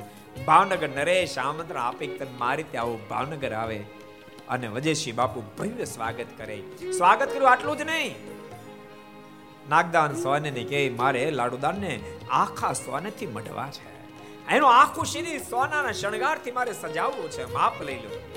અને માપ લેતા લેતા નાગદાન સોની મસ્તક જ્યાં ઊંચું કરે, કપાળમાં તિલક ચાંદલો જોતાની સાથે લડદાનજીના મોઢામાં શબ્દ નીકળે. આ ભેજ ભડકામણું, આ નવું વળી કોનું ચિહ્ન છે? નાગદાન સોનીના મોઢામાં શબ્દ નીકળ્યા. બોલો જરાક વિચાર કરો, તમે મોટા માણસ ભલે રહ્યા. સાંભળો, આ કોઈ સામાન્ય ધતિંગ નથી. આ ધરા પર અનંત આત્માને તારવા માટે ભગવાનનું પ્રાગટ્ય થઈ ચૂક્યું છે. સ્વામીના નામની પ્રસિદ્ધિના પામ્યા છે. એનું આ ચિહ્ન છે. લાડુદાનજીના મોઢામાં શબ્દ ને કે ઘોર કળી કાળમાં ભગવાન ભગવાન ધતિંગ, પાખંડ હોય. વજેશી બાપુના મુખમાંથી શબ્દ નીકળે, લાડુદાન, એ જે સ્વામિનારાયણનું નામ લે, મારા રજવાડા ગઢપુરમાં છે. મારે માટે પણ એ પ્રશ્ન મોટો ઉપસ્થિત થયો છે કે ખરેખર ભગવાન છે કે પછી કોઈ મેલી વિદ્યા સિદ્ધ કરી છે? તમે જાઓ. અને નક્કી કરો કે એને મેલી વિદ્યા સિદ્ધ કરી શકે પરમેશ્વર છે. અને સાંભળો, તમે જો વિજય પ્રાપ્ત કરીને આવશો તો હું તમને મોટું ઇનામ આપીશ. સ્વામિનારાયણને ઝુકાવીને આવશો તો મોટું ઇનામ આપીશ. અને ચાલવાની તૈયારી કરતા હોય ત્યાં નાગદાન સોયના મોઢામાં શબ્દ નીકળે. આ મીઠાની કોથળી સાગરનો તાગ લેવા ઉપડી પણ ઓગળી જવાની. પીકળી જવાની. લાડુદાનના મનમાં વિચાર થયો રસ્તામાં. એક સામાન્ય સોની મારે જેવા રાજ કવિને આટલો બધો નિડર્થન વાત કરી શકે તો સ્વામિનારાયણ ભગવાન હોય તો હોય ત્રણ સંકલ્પો કર્યા. હું ઘરડે જ્યારે જાઓ ત્યારે કાળા કામળા પર બિરાજમાન આગળ ભાગવતનું પુસ્તક પડ્યું હોય ડાઈબ બાજુ રીંગણાનો ઢગલો પડ્યો હોય, કંઠમાં ગુલાબનો હાર હોય. અને મને નામ લઈને બોલાવીને મારે આખા જીવની હિસ્ટ્રી કહી દે માનું સ્વામિનારાયણ ભગવાન છે. અને જ્યાં દાદાના દરબારમાં પ્રવેશ કર્યો, કાળા કામળા પર બેઠા હોય, આગળ ભાગવતનું પુસ્તક હોય ડાઈ બાજુ રીંગણાનો ઢગલો પડ્યો હોય, કંઠમાં ગુલાબનો હાર હોય. લાડુદાને એન્ટ્રી કરી ત્યાં ભગવાન શ્રી આવો આવો લાડુદાન, આવો બાપ, આવો. તમે તો ખાણ ગામના નિવાસી નહીં સમુદાન ગઢવીના દીકરા.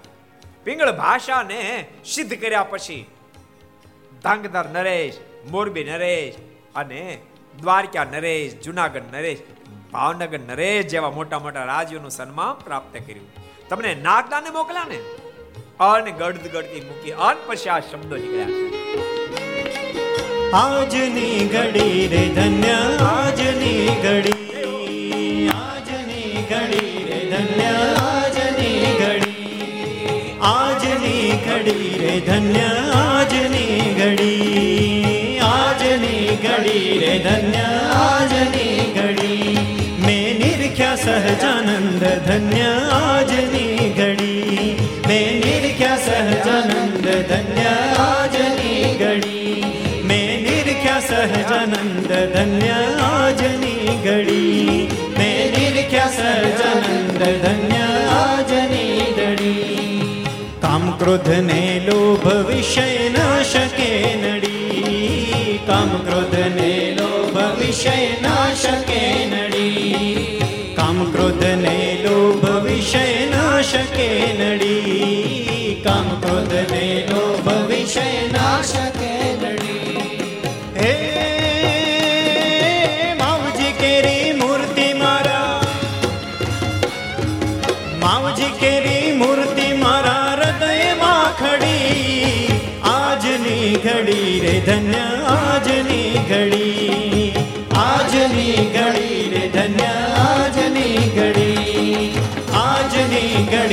ધન્ય આજની ઘડી આજની ઘડી રે ધન્ય આજની ઘડી આજની ઘડી રે ધન્ય આજની ઘડી આજની ઘડી રે ધન્ય આજની ઘડી આજની ઘડી રે ધન્ય આજની ઘડી શાંતિ સુધી તો પહોંચેલા હતા. પણ ભૂલતા નહીં પ્રભુનું મિલન થતાની સાથે પરમ શાંતિની અનુભૂતિ કરી સંસાર છૂટી માટે કહું છું, તમારા સગા, સંબંધી, કુટુંબ, પરિવાર શાંતિ સુધી પહોંચેલા હોય, એને પણ કહેજો, તમે શાંતિ સુધી પહોંચ્યા છો. પરમ શાંતિનો માર્ગ હજુ બાકી છે. પરમ શાંતિ સુધી પહોંચી જાશો, પણ શાંતિ તમને બહુ સામાન્ય લાગશે બહુ સામાન્ય લાગશે. સુદ પુરાણ કહે શૌનકજી, સુખદેવજી મહારાજ શાંતિ સુધી પહોંચેલા હતા, પરંતુ પરમાત્માના ચરિત્રોને પરમ શાંતિનો અહેસાસ કરાયો છે, જેને કારણે અઢાર હજાર શ્લોકથી સબર શ્રીમદ ભાગવત ગ્રંથ એનું પઠન પાઠન કર્યું. શૌનકજી, મેં તમને શ્રીમદ ભાગવતની ઉત્પત્તિની કથા સંભળાવી સાંભળો. હું તમને પરીક્ષિતના જન્મની ગાથા કહું. શુદ્ધ પુરાણી કહે છે, શૌનકજી, મહાભારતનું યુદ્ધ વિરામ પામ્યું. પાંડવનો ભવ્ય વિજય થયો. વિચાર કરતો તો અશ્વત્થામારો મિત્ર દુર્યોધન ક્યાં છે? લાવે અને મળો. દુર્યોધનને શોધવાને માટે હજારો ની કતલે આમ બોલેલું. એ મેદાન, એ મેદાનમાં દુર્યોધન શોધતો હતો. એમાં ઓચિંતા હુંકારાને સંભળાયા. એ બસ દ્રષ્ટિ કરી દુર્યોધનને હુંકારા બોલાવતો જોયો. અશ્વત્થમ એની પાસે ગયો છે ને કહે છે, મિત્ર, હજુ તું જીવે છે? હજુ તું મર્યો નથી? દુર્યોધનના મોઢામાં શબ્દો નીકળ્યા છે.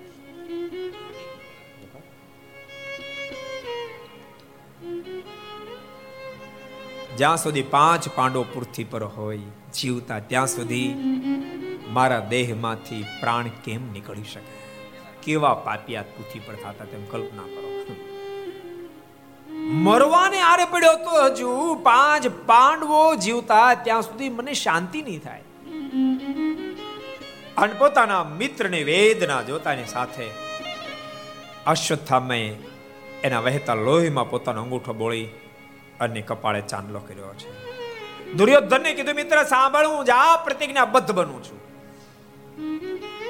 હું પાંચે પાંડવોના ધડથી મસ્તક અલગ કરી અને તને અર્પણ કરીશ. તને અર્પણ ન કરું તો મારું નામ અશ્વત્થામા. પ્રતિજ્ઞાબદ્ધ બની અને અશ્વત્થામાં પાંડવોની છાવણી બાજુ આવ્યો છે. પણ અશ્વત્થામાં છાવણી સુધી પહોંચે એના પહેલા તો દ્વારકાધીશ પાંચે પાંડવોને વાત કરે છે ચાલો આપણે ફરવા જવું છે. અને પ્રશ્ન ન કર્યો પાંચે પાંડવો સાથે ફરવા માટે જતા રહ્યા છે. આ બાજુ મધ્યરાત્રિ થઈ અને સદપુરાણિકે શૌનક અશ્વત્થામે છાવણીમાં પ્રવેશ કર્યો છે. દ્રૌપદીના પાંચે પુત્રો સૂતા હતા. મનમાં માન્યું પાંચે પાંડવો સૂતા છે. મ્યાનમાંથી તલવાર કાઢી અને એક પછી એક એક પછી એક પાંચેના ધડથી મસ્તક અલગ કર્યા. છે પાંચ એના મસ્તક લઈને ભાગવાની જે તૈયારી કરી, દ્રૌપદીએ ઘટના જોઈ. દ્રૌપદીના મુખમાં ચીસ નીકળી ગઈ. અને અવાજ અર્જુનના કાને અથડાયો. અર્જુને કહ્યું છે, દ્વારકેશ, આ તો સતી દ્રૌપદીનો અવાજ. લાગે છે છાવણી કઈ તકલીફ આવી ચાલો આપણે પાછા છાવણીમાં જઈએ. પાછી પાંડવોની સાથે દ્વારકાધીશ જ્યાં છાવણી અંદર પ્રવેશ કરે આકરન કરી દ્રૌપદી રોદન કરતા હોય. દ્રૌપદીનું રુદન જોતાની સાથે અર્જુને કહ્યું છે, દેવી, શા માટે રડો છો? દ્રૌપદી હના કરીને બતાવ્યું, પાંચે પુત્રો મૃત્યુને શરણે થયા છે. એ બાજુ અર્જુને દ્રષ્ટિ નાખી, પાંચે પુત્રના ધડ પડ્યા છે. મસ્તકને ન જોયા, અર્જુનના મોઢામાંથી શબ્દ ન દેવી દેવી મારા પાંચે પુત્ર હાલતા કોણે કરી છે? અશ્વત્થામાએ.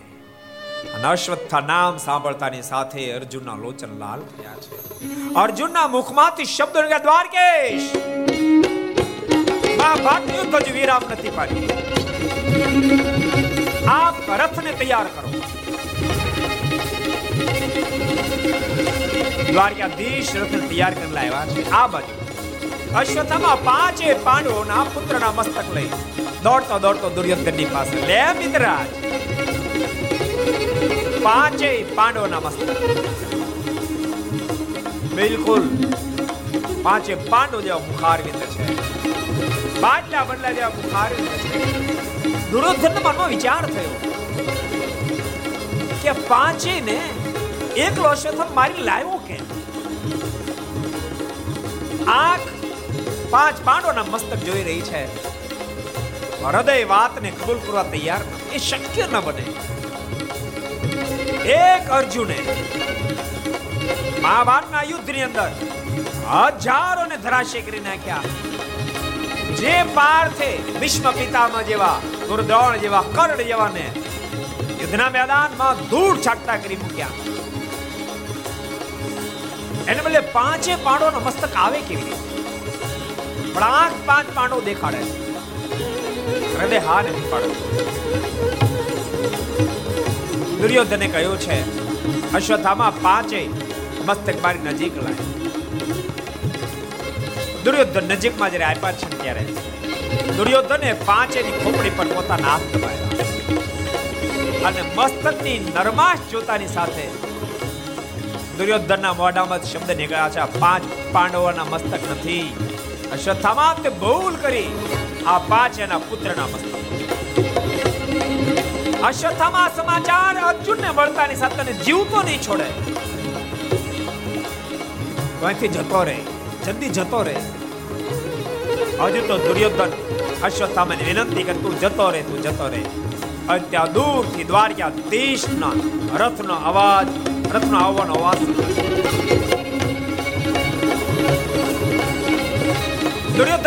અશ્વત્થામ ભાગી જા અર્જુન આવી રહ્યો. અશ્વત્થામાં ભાગ્યો. ત્યાં તો રથ નજીક આવ્યો.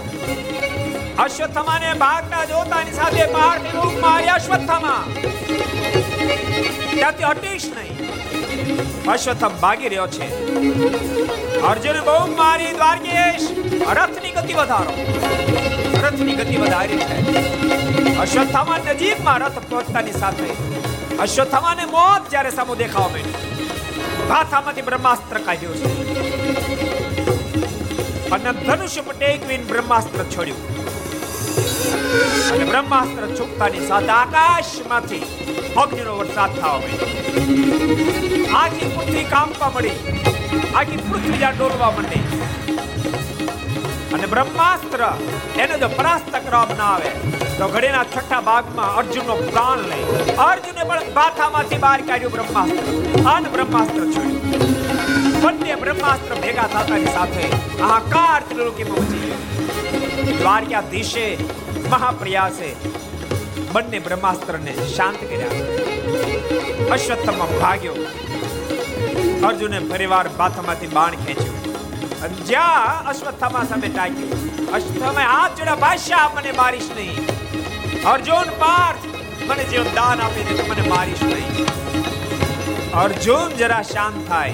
દ્વારકા દેશના મુખમાંથી શબ્દ નહીં, અર્જુન, પાર્થ, હું કહું છું, વિધિ નાખ અશ્વત્થામાને.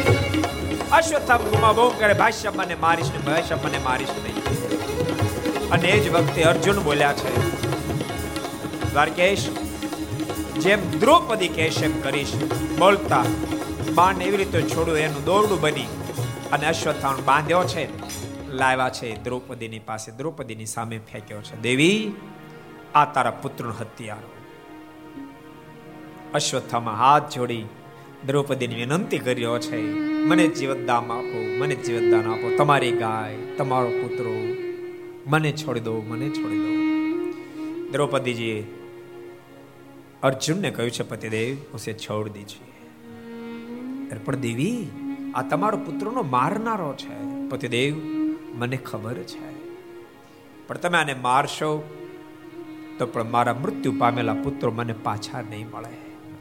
અને સાંભળો, પુત્ર મૃત્યુ પામ્યા પછી માતાની શું સ્થિતિ હોય, એની હું અનુભૂતિ કરી રહી છું. અને તમને ઘણી ફેર એવું કહેતા હતા જ્યારે ધૃતરાષ્ટ્ર દાદાએ અમારો ત્યાગ કર્યો ત્યારે ગુરુ દ્રોણે અમને પુત્રની જેમ પોષ્યા હતા. અને માતા ગૌતમીને ગુરુદ્રોણે કહ્યું હતું, સતી, આજ સુધી તારા માટે એક જ પુત્ર અશ્વત્થામાં હતો, પણ આજથી એક નહીં, તું છ પુત્ર પોતાને માનજે, એક અશ્વત્થામાન પાંચ પાંડવો. અને છ ને તારા પુત્ર માનશે. સાંભળો પતિદેવ આજ તમે અમને મારશો તો ગુરુ પત્ની બહુ નારાજ થશે. અને પતિદેવ મારા પુત્ર મર્યા પછી મારું પોષણ કરનારા તમે છો. અશ્વત્થામન તમે મારશો. ગુરુ દ્રોણ તો યુદ્ધના મેદાનમાં વીર ગતિને પામ્યા છે. માતા ગૌતમીનું કોણ માટે આપ એને મારો નહીં. ત્યાં દ્વારકાધીશના મુખમાંથી શબ્દ નીકળે, પાર્થ, મોડું કરીશ નહીં, મારી નાખ્યા ને આત્તા એને જીવતો ન છોડાય. એક બાજુ દ્રૌપદીજી રોકી રહ્યા છે, બીજી બાજુ દ્વારકાધીશ આજ્ઞા કરી રહ્યા છે. છેવટે અર્જુને વચલો રસ્તો ખેંચ કાઢ્યો છે. પાથામાંથી બાણ કાઢ્યું, એવી કળાથી બાણ છોડ્યો છે. અશ્વત્થામાના માથા મરેલો મણી ઉતારી લીધો છે. અને મણી ઉતરતાની સાથે અશ્વત્થામાના મોઢામાંથી શબ્દો નીકળ્યા છે. હે પાર્થ, આના કરતા મને મારી નાખ્યો તો સારું. સુદ પુરાણ કે શૌનક ભગવાન દ્વારકાધીશ બોલ્યા છે અર્જુન તે સંપૂર્ણ યોગ્ય ડિસિઝન લીધું છે અશ્વત્થામાએ ત્યાંથી વિદાય લીધી છે આ બાજુ દ્વારકાધીશ હવે ત્રણ ત્રણ યશોમેધ યજ્ઞ કરાવી ફરીવાર દ્વારકા જવાની તૈયારી કરતો એ જ વખતે ઉતરા દોડતી દોડતી આવી છે અભિમાન્યુની પત્ની માલિક દ્વારકાધીશ મને બચાવી મને બચાવી લો અશ્વત્થામાએ બ્રહ્માસ્ત્ર છોડ્યું છે અશ્વત્થામાએ મનમાં વિચાર કર્યો હું પાંચ પાંડવોને તો ન મારી શક્યો, પણ પાંડવોનું બીજ ન રહેવા દઉં. એના તમામ પુત્રો યુદ્ધના મેદાનમાં વીર ગતિને પામ્યા છે. માત્ર માત્ર અભિમાન્યુની પત્ની ઉત્તરાના ઉદરમાં એક બાળક પોષાઈ રહ્યો છે. એને મારી નાખું એટલે પાંડવ વંશ ખતમ થઈ જાય આમ નિર્ધાર કરી બ્રહ્માસ્ત્ર છોડ્યું છે. અને ઉત્તરા તરફ બ્રહ્માસ્ત્ર આવી રહ્યું હોય. એને જોતા ને સાહેબ ઉત્તરાએ બૂમ મારી છે. દ્વારકાધીશ મને બચાવી લો બચાવી લો બચાવી લો બોલતા બોલતા દ્વારકાધીશ નિકટ આવી છે. અને એ જ વખતે દ્વારકાધીશે સુદર્શન ચક્ર છોડી બ્રહ્માસ્ત્રને પરાસ્ત કરી અને એના ઉદરમાં બાળકનું રક્ષણ કર્યું છે. અને રક્ષણ થતાની સાથે અતિ આનંદમાં આવેલા ઉત્તરા વારંવાર દ્વારકાધીશના ચરણામાં નતમસ્ત કરી આંખોના આંસુથી એના પગને ભીજવા છે. દ્વારકાધીશ હવે રજા લેવા માટે તૈયાર થયા છે.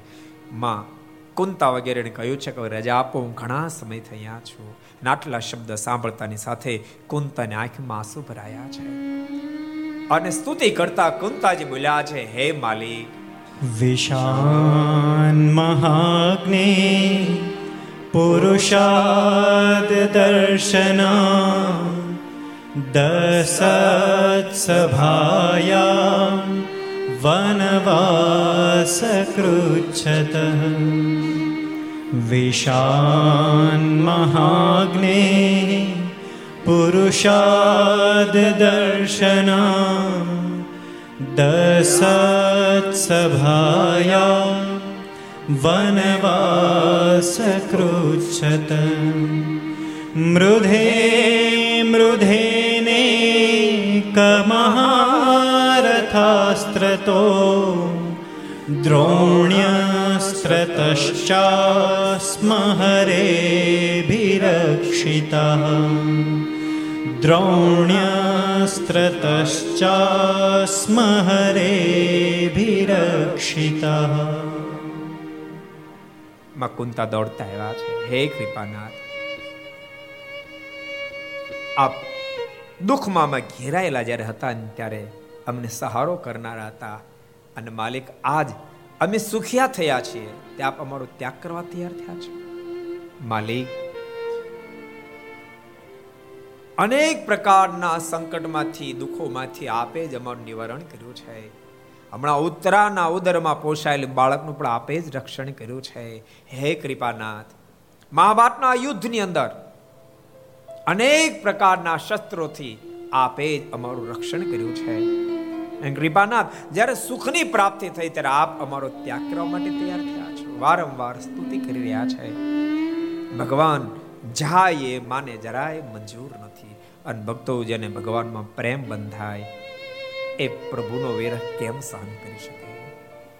ભગવાન સ્વામિનારાયણે એબલ બાપુના પરિવારને જ્યારે કહ્યું છે કે હવે અમે ગઢપુરનો ત્યાગ કરશું રેબલ બાપુનો પરિવાર આ કોઈ દૃષ્કા મૂકી મૂકી ડેડ્યો હતો. અને પ્રભુને પ્રાર્થના કરી હતી, હે કૃપાનાથ. રસિક પિયા, ઘન શ્યામ રે, મોસે દૂર ન જાના. રસિક પિયા, ઘન શ્યામ રે, મોસે દૂર ન જાના. રસિક પિયા ઘન શ્યામ રે મોસે દૂર ન જાના રસિક પિયા ઘન શ્યામ રે મોસે દૂર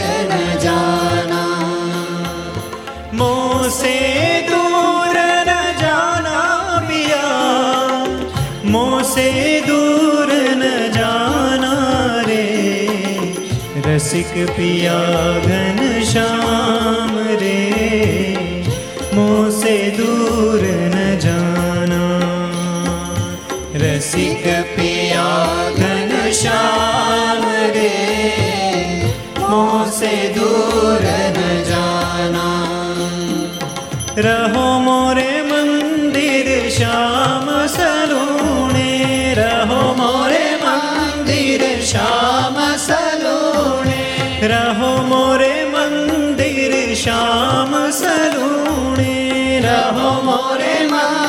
श्याम सलूणे श्री हरि पूरण काम रे मोसे दूर न जाना रसिक पिया घन श्याम रे मोसे दूर न जाना रसिक पिया घन श्याम से दूर न जाना रसिक पिया घन श्याम रे मोह से दूर न जाना रसिक पिया घन श्याम रे मोह से दूर न जाना रसिक पिया घन श्याम दूर न जाना मोह से दूर न जाना मोह से दूर न जाना मोह से दूर न जाना અતિ આર્તનાથથી એબલ બપોએ પ્રાર્થના કરી હતી અને ભગવાન તો ભક્તના પ્રેમને આધીન છે ને ભગવાન સ્વામિનારાયણ એબલ બાપુ છોડીને જઈ નહોતા શક્યા. અને કહ્યું, તો એબલનું રૂપ ચિંતા ન કરો. સૂર્ય તપશે ત્યાં સુધી દુનિયા એમ કહે છે, ગરુડું સ્વામીનું સ્વામી ગરડને કીધી નિમટવાના. એમાં આજ મહા કુંતાજી પણ પ્રાર્થના કરી રહ્યા છે, હે કૃપાનાથ. વિશાન મહાગ્ને પુરુષાદ દર્શના દસત સભાયા વનવાસ કુસરતા મૃધે મૃધે નેક મહારથાસ્રતો દ્રોણ ચતશાસ્મ હરે બિરક્ષિતા હે કૃપાનાથ આપે સર્વત્ર મેં રક્ષા કરી છે અરે, અમને ઝેર દન મારી નાખવાનો પ્રયાસ કર્યો અને ત્યારે આપે રક્ષા કરી છે. લાક્ષા ગૃહમાં પણ આપે જ રક્ષા કરી છે. મહાભારતના યુદ્ધમાં ઠેર છે અર્જુનને આપે જ રક્ષા કરી છે અને ઉત્તરના ગર્ભની પણ આપે જ રક્ષા કરી છે. માટે કૃપા કરો, આપ જવાનું તાલ ન કરો અને સાંભળો, યુધિષ્ઠિર પણ ખૂબ હજી દુઃખી છે. એનું મન ખિન્નતાને પામેલું છે. આપ જતા રહેશો યુધિષ્ઠિરને સ્થિર રાખવા કઠિન પડશે. માટે કૃપા કરો. અને દ્વારકાધીશ હસ્તિનાપુર રોકાયા છે. યુધિષ્ઠિર મહારાજને બહુ પ્રકારે સમજાવ્યા છે. પણ એને આત્મસંતોષ થતો નથી, મનમાં વિચાર રહે છે કે મેં હજારોની કતલે આમ બોલાવડાવી તો મારી મુક્તિ ક્યાંથી થશે? મારી મુક્તિ નહીં થાય. અતિ દુઃખી બનેલા યુધિષ્ઠિર મહારાજાને બહુ પ્રકારે સમજાવવા છતાં જ્યારે માન્યા નહીં, ત્યારે એને મહાભારતના યુદ્ધમાં જે જગ્યાએ ભીષ્મ પિતામાં બાણશય પર સૂતા છે ત્યાં લઈ ગયા છે. અને ભીષ્મ પિતામહ દ્વારા ઉપદેશ અપાયો છે. ભીષ્મ પિતામહે અદ્ભુત ઉપદેશ આપ્યો છે. યુધિષ્ઠિર, તમે શા માટે ચિંતિત થયા? સાંભળો. અમે તો અધર્મને માર્ગે ચાલ્યા હતા. અમે બધા મળદા તુલ્ય હતા. તમને તો નિમિત્ત માત્ર બનાવ્યા છે. તમે નિમિત્ત માત્ર બન્યા છો. ઠાકોરજીને આ લીલા કરવી હતી. અનેક પ્રકારનો ઉપદેશ આપ્યો છે. અને અંતે કહ્યું છે, સાંભળો યુધિષ્ઠિર, હવે તમે હસ્તિનાપુરના રાજ્ય બન્યા છો. ખૂબ ધર્મયુક્ત રાજ્ય કરજો. એ વાત તમે ભૂલતા નહીં જ્યાં તમે બેઠા હો ત્યાં ક્યારે અધર્મ ન ખેલાવો જોઈએ અને અધર્મ ખેલાય તમે સહન નહીં કરશો. અને તમે બેઠા હો ત્યાં અનિતિ થતી હોય, એને સહન નહીં કરશો. બળો પુકારજો. અને કદાચ એવી શક્યતા ન હોય તો તમે આંખ વીંચી જાજો. અને એવી શક્યતા ન હોય તો સ્થાનને છોડીને તમે જતા રહેશો. અને આટલા શબ્દો સાંભળતાની સાથે દ્રૌપદીજી ખડખડાટ હસવા લાગ્યા. દ્રૌપદીજીને હસતા જોતાની સાથે ભીષ્મ પિતામહે કહ્યું છે, દેવી, કેમ હસો છો? દ્રૌપદીજીના મુખમાંથી શબ્દો નીકળ્યા, દાદા, તમે બોલી રહ્યા છો? આ તમે કહી રહ્યા છો?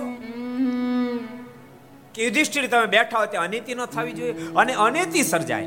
તો સામનો કરજો. સામનો ન કરાય તો એ સ્થાનને છોડી દેજો. સ્થાન પણ ન છોડી શકાય પોઝિશન હોય. તો આંખ વિજે તમે બોલો છો? હા દેવી હું બોલું છું કેમ? દાદા, એ દિવસ મને ભૂલાતો નથી. જુગારની બાજીમાં મારા પાંચેય પતિઓ મને હારી, એ હારી ચૂક્યા હતા. અને વખતે દુશાસન બાર કચેરીમાં મને લાવી અને મને નિર્વસ્ત્ર કરવાની કોશિશ કરી રહ્યો હતો તે વખતે મેં આ જોડી આજીજી કરીને આપને કીધું હતું, હે દાદા, મારું રક્ષણ કરો. દાદા મને બચાવો. દાદા મને બચાવો. ત્યારે તમે મને બચાવવા માટે જરાય તત્પરતા દેખાડતા નહોતા. અને સાંભળો, તમે ધાર્યો હોત અને માત્ર એક ધનુષનો ટંકાર કર્યો હોત, તો કૌરવ સોમાંથી કોઈ તેવડ નહોતી મારું સામું જોઈ શકે. તેમ છતાં નહોતા તમે દુર્યોધન વગેરે રોક્યા, નહોતો તો તો તમે સ્થાનનો ત્યાગ કર્યો કે નહોતી તમે આંખ વીંચી. એ ઘટના મારી દ્રષ્ટિ ગોચર થઈ રહી છે, મને ભૂલાતી નથી. અને આજ તમે ઉપદેશ આપો છો? અત્યારે ભીષ્મ પિતામાના મુખમાંથી શબ્દો નીકળ્યા દેવી તમારી વાત સાચી છે પણ સાંભળો. તે દાડે પાપી દુર્યોધન અન્ન મેં ખાધું હતું. એનું લોહી મારા શરીરમાં ભ્રમણ કરી રહ્યું હતું જેને કારણે મારી મતિ ભ્રમિત થઈ હતી. જેથી અધર્મની સામે હું જજુમી ન શક્યો. દેવી આજ આ બાણ શિયામાં સૂતો છે, દુર્યોધનના અન્નમાંથી બનેલું તમામ લોહી શરીરમાંથી જતું રહ્યું છે. મારી સદમતી પ્રગટ થઈ છે. એથી કરીને આજ હું સદબોધ આપું છું. ભગવાનના ભક્તો જેટલા ઘર સભા સાંભળો બધા યાદ રાખશો પાપીનું અન્ન પેટમાં પડે તો બુદ્ધિ ભ્રમિત થઈ જાય. ભીષ્મ પિતામાં જેવાની બુદ્ધિ ભ્રમિત થઈ તમે કલ્પના કરો એક અદ્ભુત પ્રસંગ મને યાદ આવે એટલે તમને કહ્યું સંપ્રદાયનો બહુ પ્રસિદ્ધ પ્રસંગ.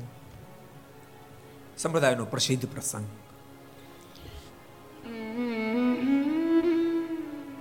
ઉમરેઠમાં ધર્મ સભાનું આયોજન થયેલું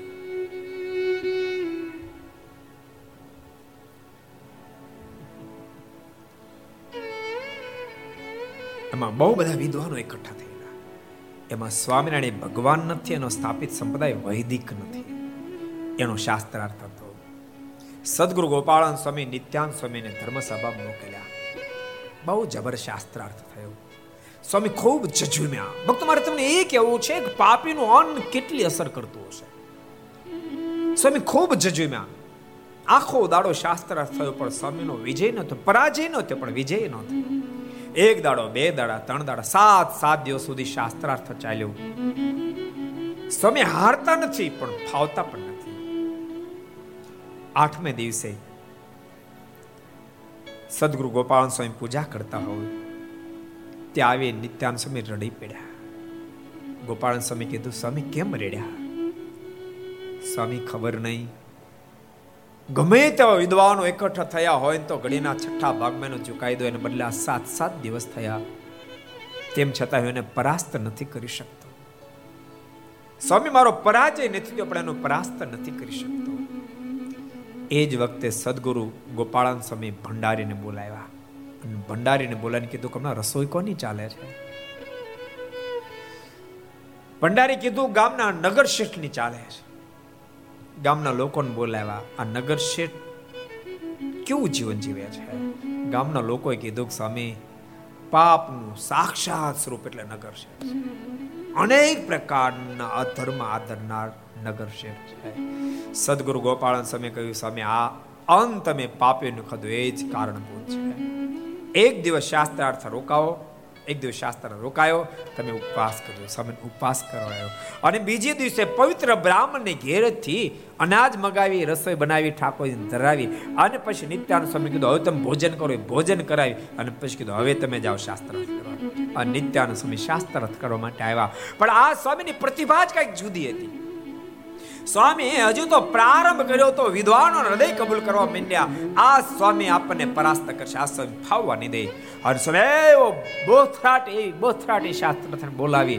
અડધો કલાક ને એક કલાક જ્યાં થાય ત્યાં સ્વામી સાબિત કરી દીધું. સ્વામિનારાયણ ભગવાન શનો સ્થાપિત સંપ્રદાય વૈદિક ભક્તો નિત્યાનંદ સ્વામી જેવા પ્રકાંડ પંડિત, ભગવાન સ્વામિનારાયણના મહાન સંત, એના ઉપર જો પાપીનું અન અસર કરી શકતો હોય, તો આપણને ખબર નથી આપણે ક્યાં ખાઈ ગમે ત્યાં ખાઈ લઈને ગમે તેવું ખાઈ લઈએ. આજ માણસને શું ખાવું? કોનું ખાવું? કેટલું ખાવું? કેમ ખાવું? ક્યારે ખાવું? કોઈ વિવેક કે વિનય કાંઈ રહેવા પામ્યું નથી. જેમ ભિખારીને જ્યારે હાથમાં જે વસ્તુ ખાઈ લે, એમ આજ માણસ ભિખારી જેમ જે વસ્તુ ભાળે ને ખાઈ લે, ઠીક પડે ખાઈ લે. યોગ્ય લાગે ખાઈ લે ભક્તો, જેના પરિણામ આજ માણસની મતિ ભ્રમેલી છે. મોક્ષના પથ ઉપર નથી ચાલી શકતા. જેટલા ઘર સભા આપણે બધાને કહું છું, આહાર પવિત્ર કરશો. આ પોઝિશન એવી છે, આ સુખી પરિવારોના ઘરની અંદર તો સ્ત્રી ભક્તોને રસોઈ બનાવવી ગમતી જ નથી. રસોઈ બનાવી ગમતી હોટલનું જ ખાવું ગમે છે. આ કોરોનામાં હોટલ વાળા બધાને ભૂકા નીકળી જવાના. નીકળી ગયા કંઈક. ગમે તેવું માણસને ખાવું છે. ભગવાનના ભક્તો પવિત્ર ભોજન કરતા શીખજો. એક મારી ખાસ ભલામણ છે. સ્ત્રી ભક્તો તમે, અમીર ઘરના સ્ત્રી ભક્તો, બીજું કાંઈ ન કરો. કમસે કમ ઠાકોરજીનો થાળ તો તમે કરો. ઘરમાં ઠાકોરજીનો થાળ તો કરો. તમારા ઘરના પાંચ સદસ્યો માટે તમે ભોજન નથી બનાવી શકતા. પાંચ જણાની રસોઈ બનાવીને ભગવાનને જમાડીને જમો. અને પરમાત્માની પ્રસાદી કરેલી વસ્તુ ઘરના સદસ્યો જમશે, એના શરીરનું રૂડું થશે, એના મનનું રૂડું થશે, બાપ એના જીવનું રૂડું થશે. આ વિને વિવેક રાખજો સુદ પૌરાણિક શૌનકજી ભીષ્મ પિતામય મહાપ્રયાસ યુધિષ્ઠિરને સમજાવ્યા છે. યુધિષ્ઠિર શાંત થયા છે. અને ત્યારબાદ દ્વારકાધીશ દ્વારકા ગયા છે. આ બસ સમય પછી સમય વ્યતીત થતા ઉત્તરાયણ કોખે એક તેજસ્વી બાળકનો જન્મ થયો છે. જન્મ થતાની સાથે યુધિષ્ઠિર મહારાજાને ખૂબ આનંદ થયો છે અને યુધિષ્ઠિર મહારાજે પોતાના ધનના કોઠારને ખુલ્લા મૂકી દીધા છે. દેતામ દેતામ જાતિ ગ્રહતામ ગયતામ આપો આપો, લઈ જાઓ, લઈ જાઓના નાદો થવા માંડ્યા છે. હજારો સાધુ બ્રાહ્મણો આવ્યા, બધાને ખૂબ દાન દક્ષિણા આપે છે. મોટો ઉત્સવ કરાયો છે. વિદ્વાનોને બોલાવી અને પોતાના તાજા જન્મેલા બાળકનું નામકરણ સંસ્કાર વગેરે વગેરે કરાયું છે. અને પ્રશ્ન કર્યો છે, અમારો પુત્ર કેવો ગુણિયલ થશે? અમારા વંશનું નામ ઉજાગર કેવો કરે એવો થશે કે બોળે એવો થશે? અને એ વખતે પંડિત વિદ્વાનોએ કહ્યું છે કહો તમારા પુત્રની ભાગ્ય રેખાની શું વાતો કરીએ? આ તમારો પુત્ર તો ચારે બાજુ વિજયનો કરનારો થશે. આટલું જ નહીં, આ તમારા પુત્રથી મૂર્તિમાન કલિકાળ થરથર કંપશે. આ તમારા પુત્રને આત્મની અંદર રમણ કરનારા સુખદેવજી મહારાજ સાત સાત દિવસ સુધી શ્રીમદ ભાગવતની કથાનું રસપાન કરાવશે અને તમારા પુત્ર નામ પરીક્ષિત પડશે. અને ઉત્તરાના પુત્ર નામ પરીક્ષિત રાખવામાં આવ્યું છે. યુધિષ્ઠિર મહારાજાને ખૂબ આનંદ થયો છે. વળી પાછા ત્રણ યશમેધ યજ્ઞ કરવા માટે દ્વારકાધીશને દ્વારકાથી બોલાવ્યા છે. દ્વારકાધીશ આવ્યા છે. અતિ ધામધૂમીથી ત્રણ મોટા મોટા યશમેધ યજ્ઞો કરાવ્યા છે. અને દ્વારકાધીશ જ્યારે વિદાય લેવા તૈયાર થયા, અંતર અર્જુન પણ સાથે દ્વારકા ગયા છે. સુદ પુરાણિક શૌનક, આ બસ સમય પછી સમય વ્યતીત થતા યાત્રાએ નીકળેલા વિદુરજી હસ્તિનાપુર પાછા આવ્યા છે. હસ્તિનાપુર આવેલા વિદુરજીનું ખૂબ યુધિષ્ઠિર મહારાજ સ્વાગત કર્યું છે. એનું સ્વાગત ઝીલી અને વિદુરજી ધૃતરાષ્ટ્રની પાસે ગયા છે. અને ધૃતરાષ્ટ્રને કહે છે મોટા ભાઈ, તમને શરમ નથી આવતી? જેને તમે મરાયું નાખવા માટે રાત દાડો એક કર્યા હતા, એ પાંડવોના હાથે આજ તમે પોષાઈ રહ્યા છે ને હાથનો અન્ન ખાતા, તમને શરમ નથી આવતી? ક્યાં સુધી તમે આ સંસારના વ્યવહારમાં રહેશો, સંસારમાં પડ્યા રહેશો? વિદુરજીના મનમાં વિચાર છે કે ભલે અહીંયા યુધિષ્ઠિરના નેજા નીચે રહી ધૃતરાષ્ટ્ર અને ગાંધારી બંને જીવન જીવે યુધિષ્ઠિર તો હથેળીમાં રાખે છે, પણ ધૂતરાષ્ટ્રને વેર બુદ્ધિ ટળશે નહીં. અને વેર બુદ્ધિ નહીં ટળે ને તો આનું મોત બગડશે, આનું મોક્ષ બગડશે. એનું મોક્ષ ન બગડે એટલા માટે વિદુરજીએ કઠણ વચનો કીધા છે. તમારા પુત્રને મારનારાના હાથનું ખાતા તમને શરમ નથી આવતો? એવા એવા વચનો કીધા છે, જેને કારણે ધૃતરાષ્ટ્ર, ગાંધારી એ હસ્તિનાપુરના રાજનો ત્યાગ કરવા માટે તૈયાર થયા છે. વિદુરજી પણ એની સાથે નીકળી ગયા છે. સવાર થતા યુધિષ્ઠિરને ખબર પડી કે મોટા પિતા એવા ધૃતરાષ્ટ્ર નથી, માં ગાંધારી નથી, વિદુરજી નથી. ચારે બાજુ તપાસ કરી પડે પ્રાપ્તિ જ્યારે ક્યારે ન થાય ત્યારે ખૂબ દુઃખી બન્યા છે. એ જ્યારે દુઃખી બન્યા ત્યારે કુબેર વગેરે આવ્યા છે ને કીધું, તમે ચિંતા ન કરો. જે કાંઈ ઘટના ઘટી પ્રભુની ઈચ્છાથી ઘટી છે. યુધિષ્ઠરજીને ધીરજ આપે છે. અને સુદ પુરાણ કે શૌનક આ બાજુ ઘણો સમયથી અર્જુન દ્વારકા ગયા પાછા ના આવ્યા. દિવસે દિવસે વધારે વધારે ઉત્પાતો આ બાજુ વધતા જાય છે અને અર્જુન આવતા નથી. યુધિષ્ઠિરના મનમાં વિચાર થયો છે કે અર્જુન ક્યારે આવશે? ચારે બાજુ કલીનું વાતાવરણ પથરાવા લાગ્યું છે. લોકો અનિત્ય આદરવા લાગ્યા છે. યુધિષ્ઠિરને ચિંતા થઈ રહી છે અર્જુન ક્યારે આવશે? એમાં ઘટના ઘટે. એક દળ વિશાળ મોટી કચેરી ભરીને યુધિષ્ઠિર મહારાજ બિરાજમાન હોય અને અર્જુનને આવતા જોયા છે. અર્જુનને આવતા જોતા છે અતિ આનંદિત બનેલા યુધિષ્ઠિર મહારાજ સામે દોડ મૂકી છે. અર્જુન પણ સામે દોડ્યો છે, પણ દોડતા આવતા અર્જુન યુધિષ્ઠિર મહારાજને ભેટી હૈયા ફાટ રુદન કરવા લાગ્યા છે. અર્જુનને રુદન કરતા જોતાની સાથે યુધિષ્ઠિર મહારાજને આશ્ચર્ય થયું. યુધિષ્ઠિર મહારાજે પ્રશ્ન કર્યો, અર્જુન, બાપ પાર્થ શા માટે રડે છે? તારી આંખમાં આંસુ મને કે એક આશ્ચર્ય થાય છે, મેં તારી જિંદગીમાં તને રડતા જોયો નથી. મેં મારી આખી જિંદગીમાં તારી આંખમાં ક્યારે આંસુ જોયા નથી. હું બાળપણથી તને ઓળખું છું. આખું રાજ હારી ગયા તો અર્જુન તારી આંખમાં આંસુ નહોતા. લાક્ષા ગુરુની અંદર સળગી જશે પોઝિશન નિર્માણ થાય, તો તારી આંખમાં આંસુ નહોતા. અર્જુન, મહાભારતના યુદ્ધમાં ભીષ્મ પિતામાં ગુરુ દ્રોણે બાણો મારી મારી તારી છાતી છાવણી જેવી કરી નાખી હતી. તો ત્યારે આંખમાં આંસુ નહોતો જયા. અને અર્જુન આ તારી આંખમાં આંસુ? કારણ શું અર્જુન? શું તું સાધુ બ્રાહ્મણ ગાયાતિકનું સંરક્ષણ કરવામાં ફેલ થયો છો? શું તારું જીવન ધર્મ ભ્રષ્ટ થયું છે? અર્જુન, તું શા માટે રડી રહ્યો છો? અને એ વખતે અહીંયા ફાટ રડતા અર્જુનના મુખમાંથી શબ્દો નીકળ્યા છે. મોટા ભાઈ આપને શું કહું? सोऽहं नृपेन्द्ररहितः पुरुषोत्तमेन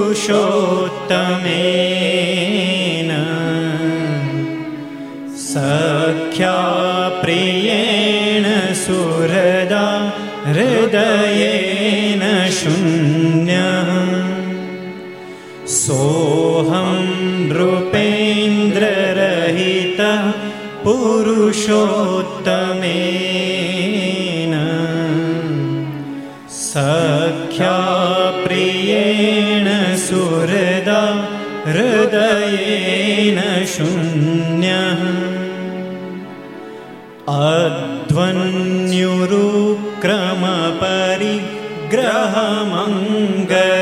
अध्वन्युरुक्रमपरिग्रहमङ्गरक्षन्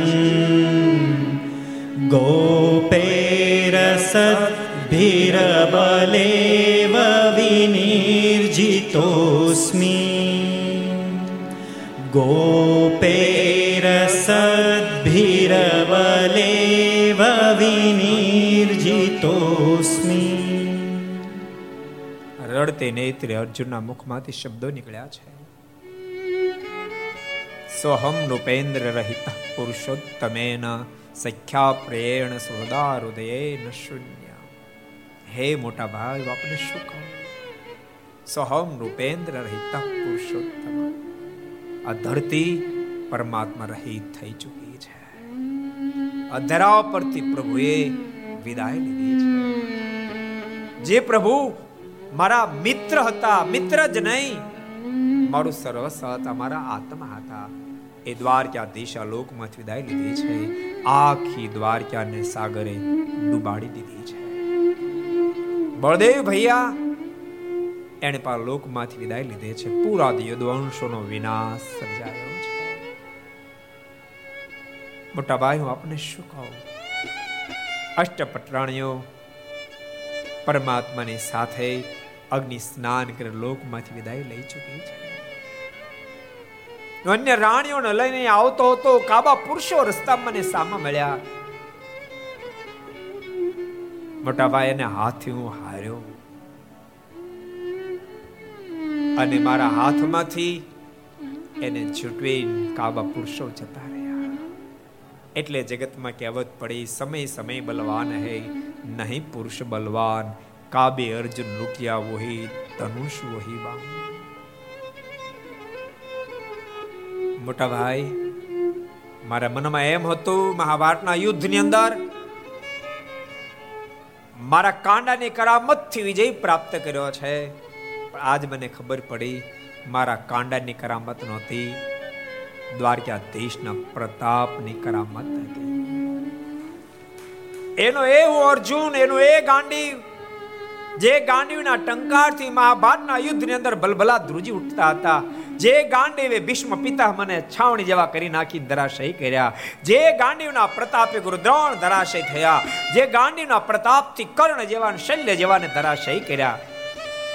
મોટાભાઈ એનો એ ગાંડી મારા હાથમાંથી, એનો એ અર્જુનનું હતો. પરંતુ મારા હાથમાંથી કાબા પુરુષોબળાની જેમ મને હરાવી જતા રહ્યા. ભક્તો, આ કથા એમ કહે છે, જીવનની અંદર સફળતા મળે ત્યારે અહંકારી નહીં બનશો એમ માનજો, મારા પ્રભુની કૃપાનું પરિણામ છે. નિષ્ફળતામાં હરેરી નહીં જાશો એમ માનજો, મારા પ્રભુની ઈચ્છા છે. સફળતામાં અહંકારી નહીં બનશો. અર્જુન તા પુકારી રડી પડ્યા છે. આ સમાચાર મળતા માકુંતા દોડતા દોડતા આવ્યા છે.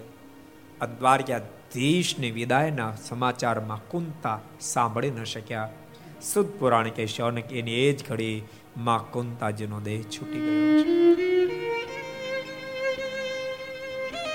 પાંચે પાંડવ ઉદાસ બન્યા છે. ઉદાસ બની જાય. રાજકાજ એ પરીક્ષિતને સોંપી દઈ પાંચે પાંડુ હિમાળો ગાળવા માટે જતા રહ્યા છે. હવે પરીક્ષિત હસ્તિનાપુરની ગાદી પર આવ્યા છે હવે અદ્ભુત રીતે રાજ્ય કરશે, કેવી રીતે રાજ્ય કરશે ને કેવી રીતે સુખદેવજી માર્ગનો મેળાપ થશે એ કથાને બરાબર આપણે આવતીકાલે સાડા આઠ વાગે શ્રવણ કરશું. આવો અત્યારે પરમાત્માના મંગળ નામની સાથે કથાને વિરામ. તો થોડી દેર કે લીએ હરિનામ સંકીર્તન. એવી પ્રાર્થના સાથે આવો. પાંચ મિનિટ માટે હરિનામ સંકીર્તન. સ્વામી નારાયણ નારાયણ નારાયણ.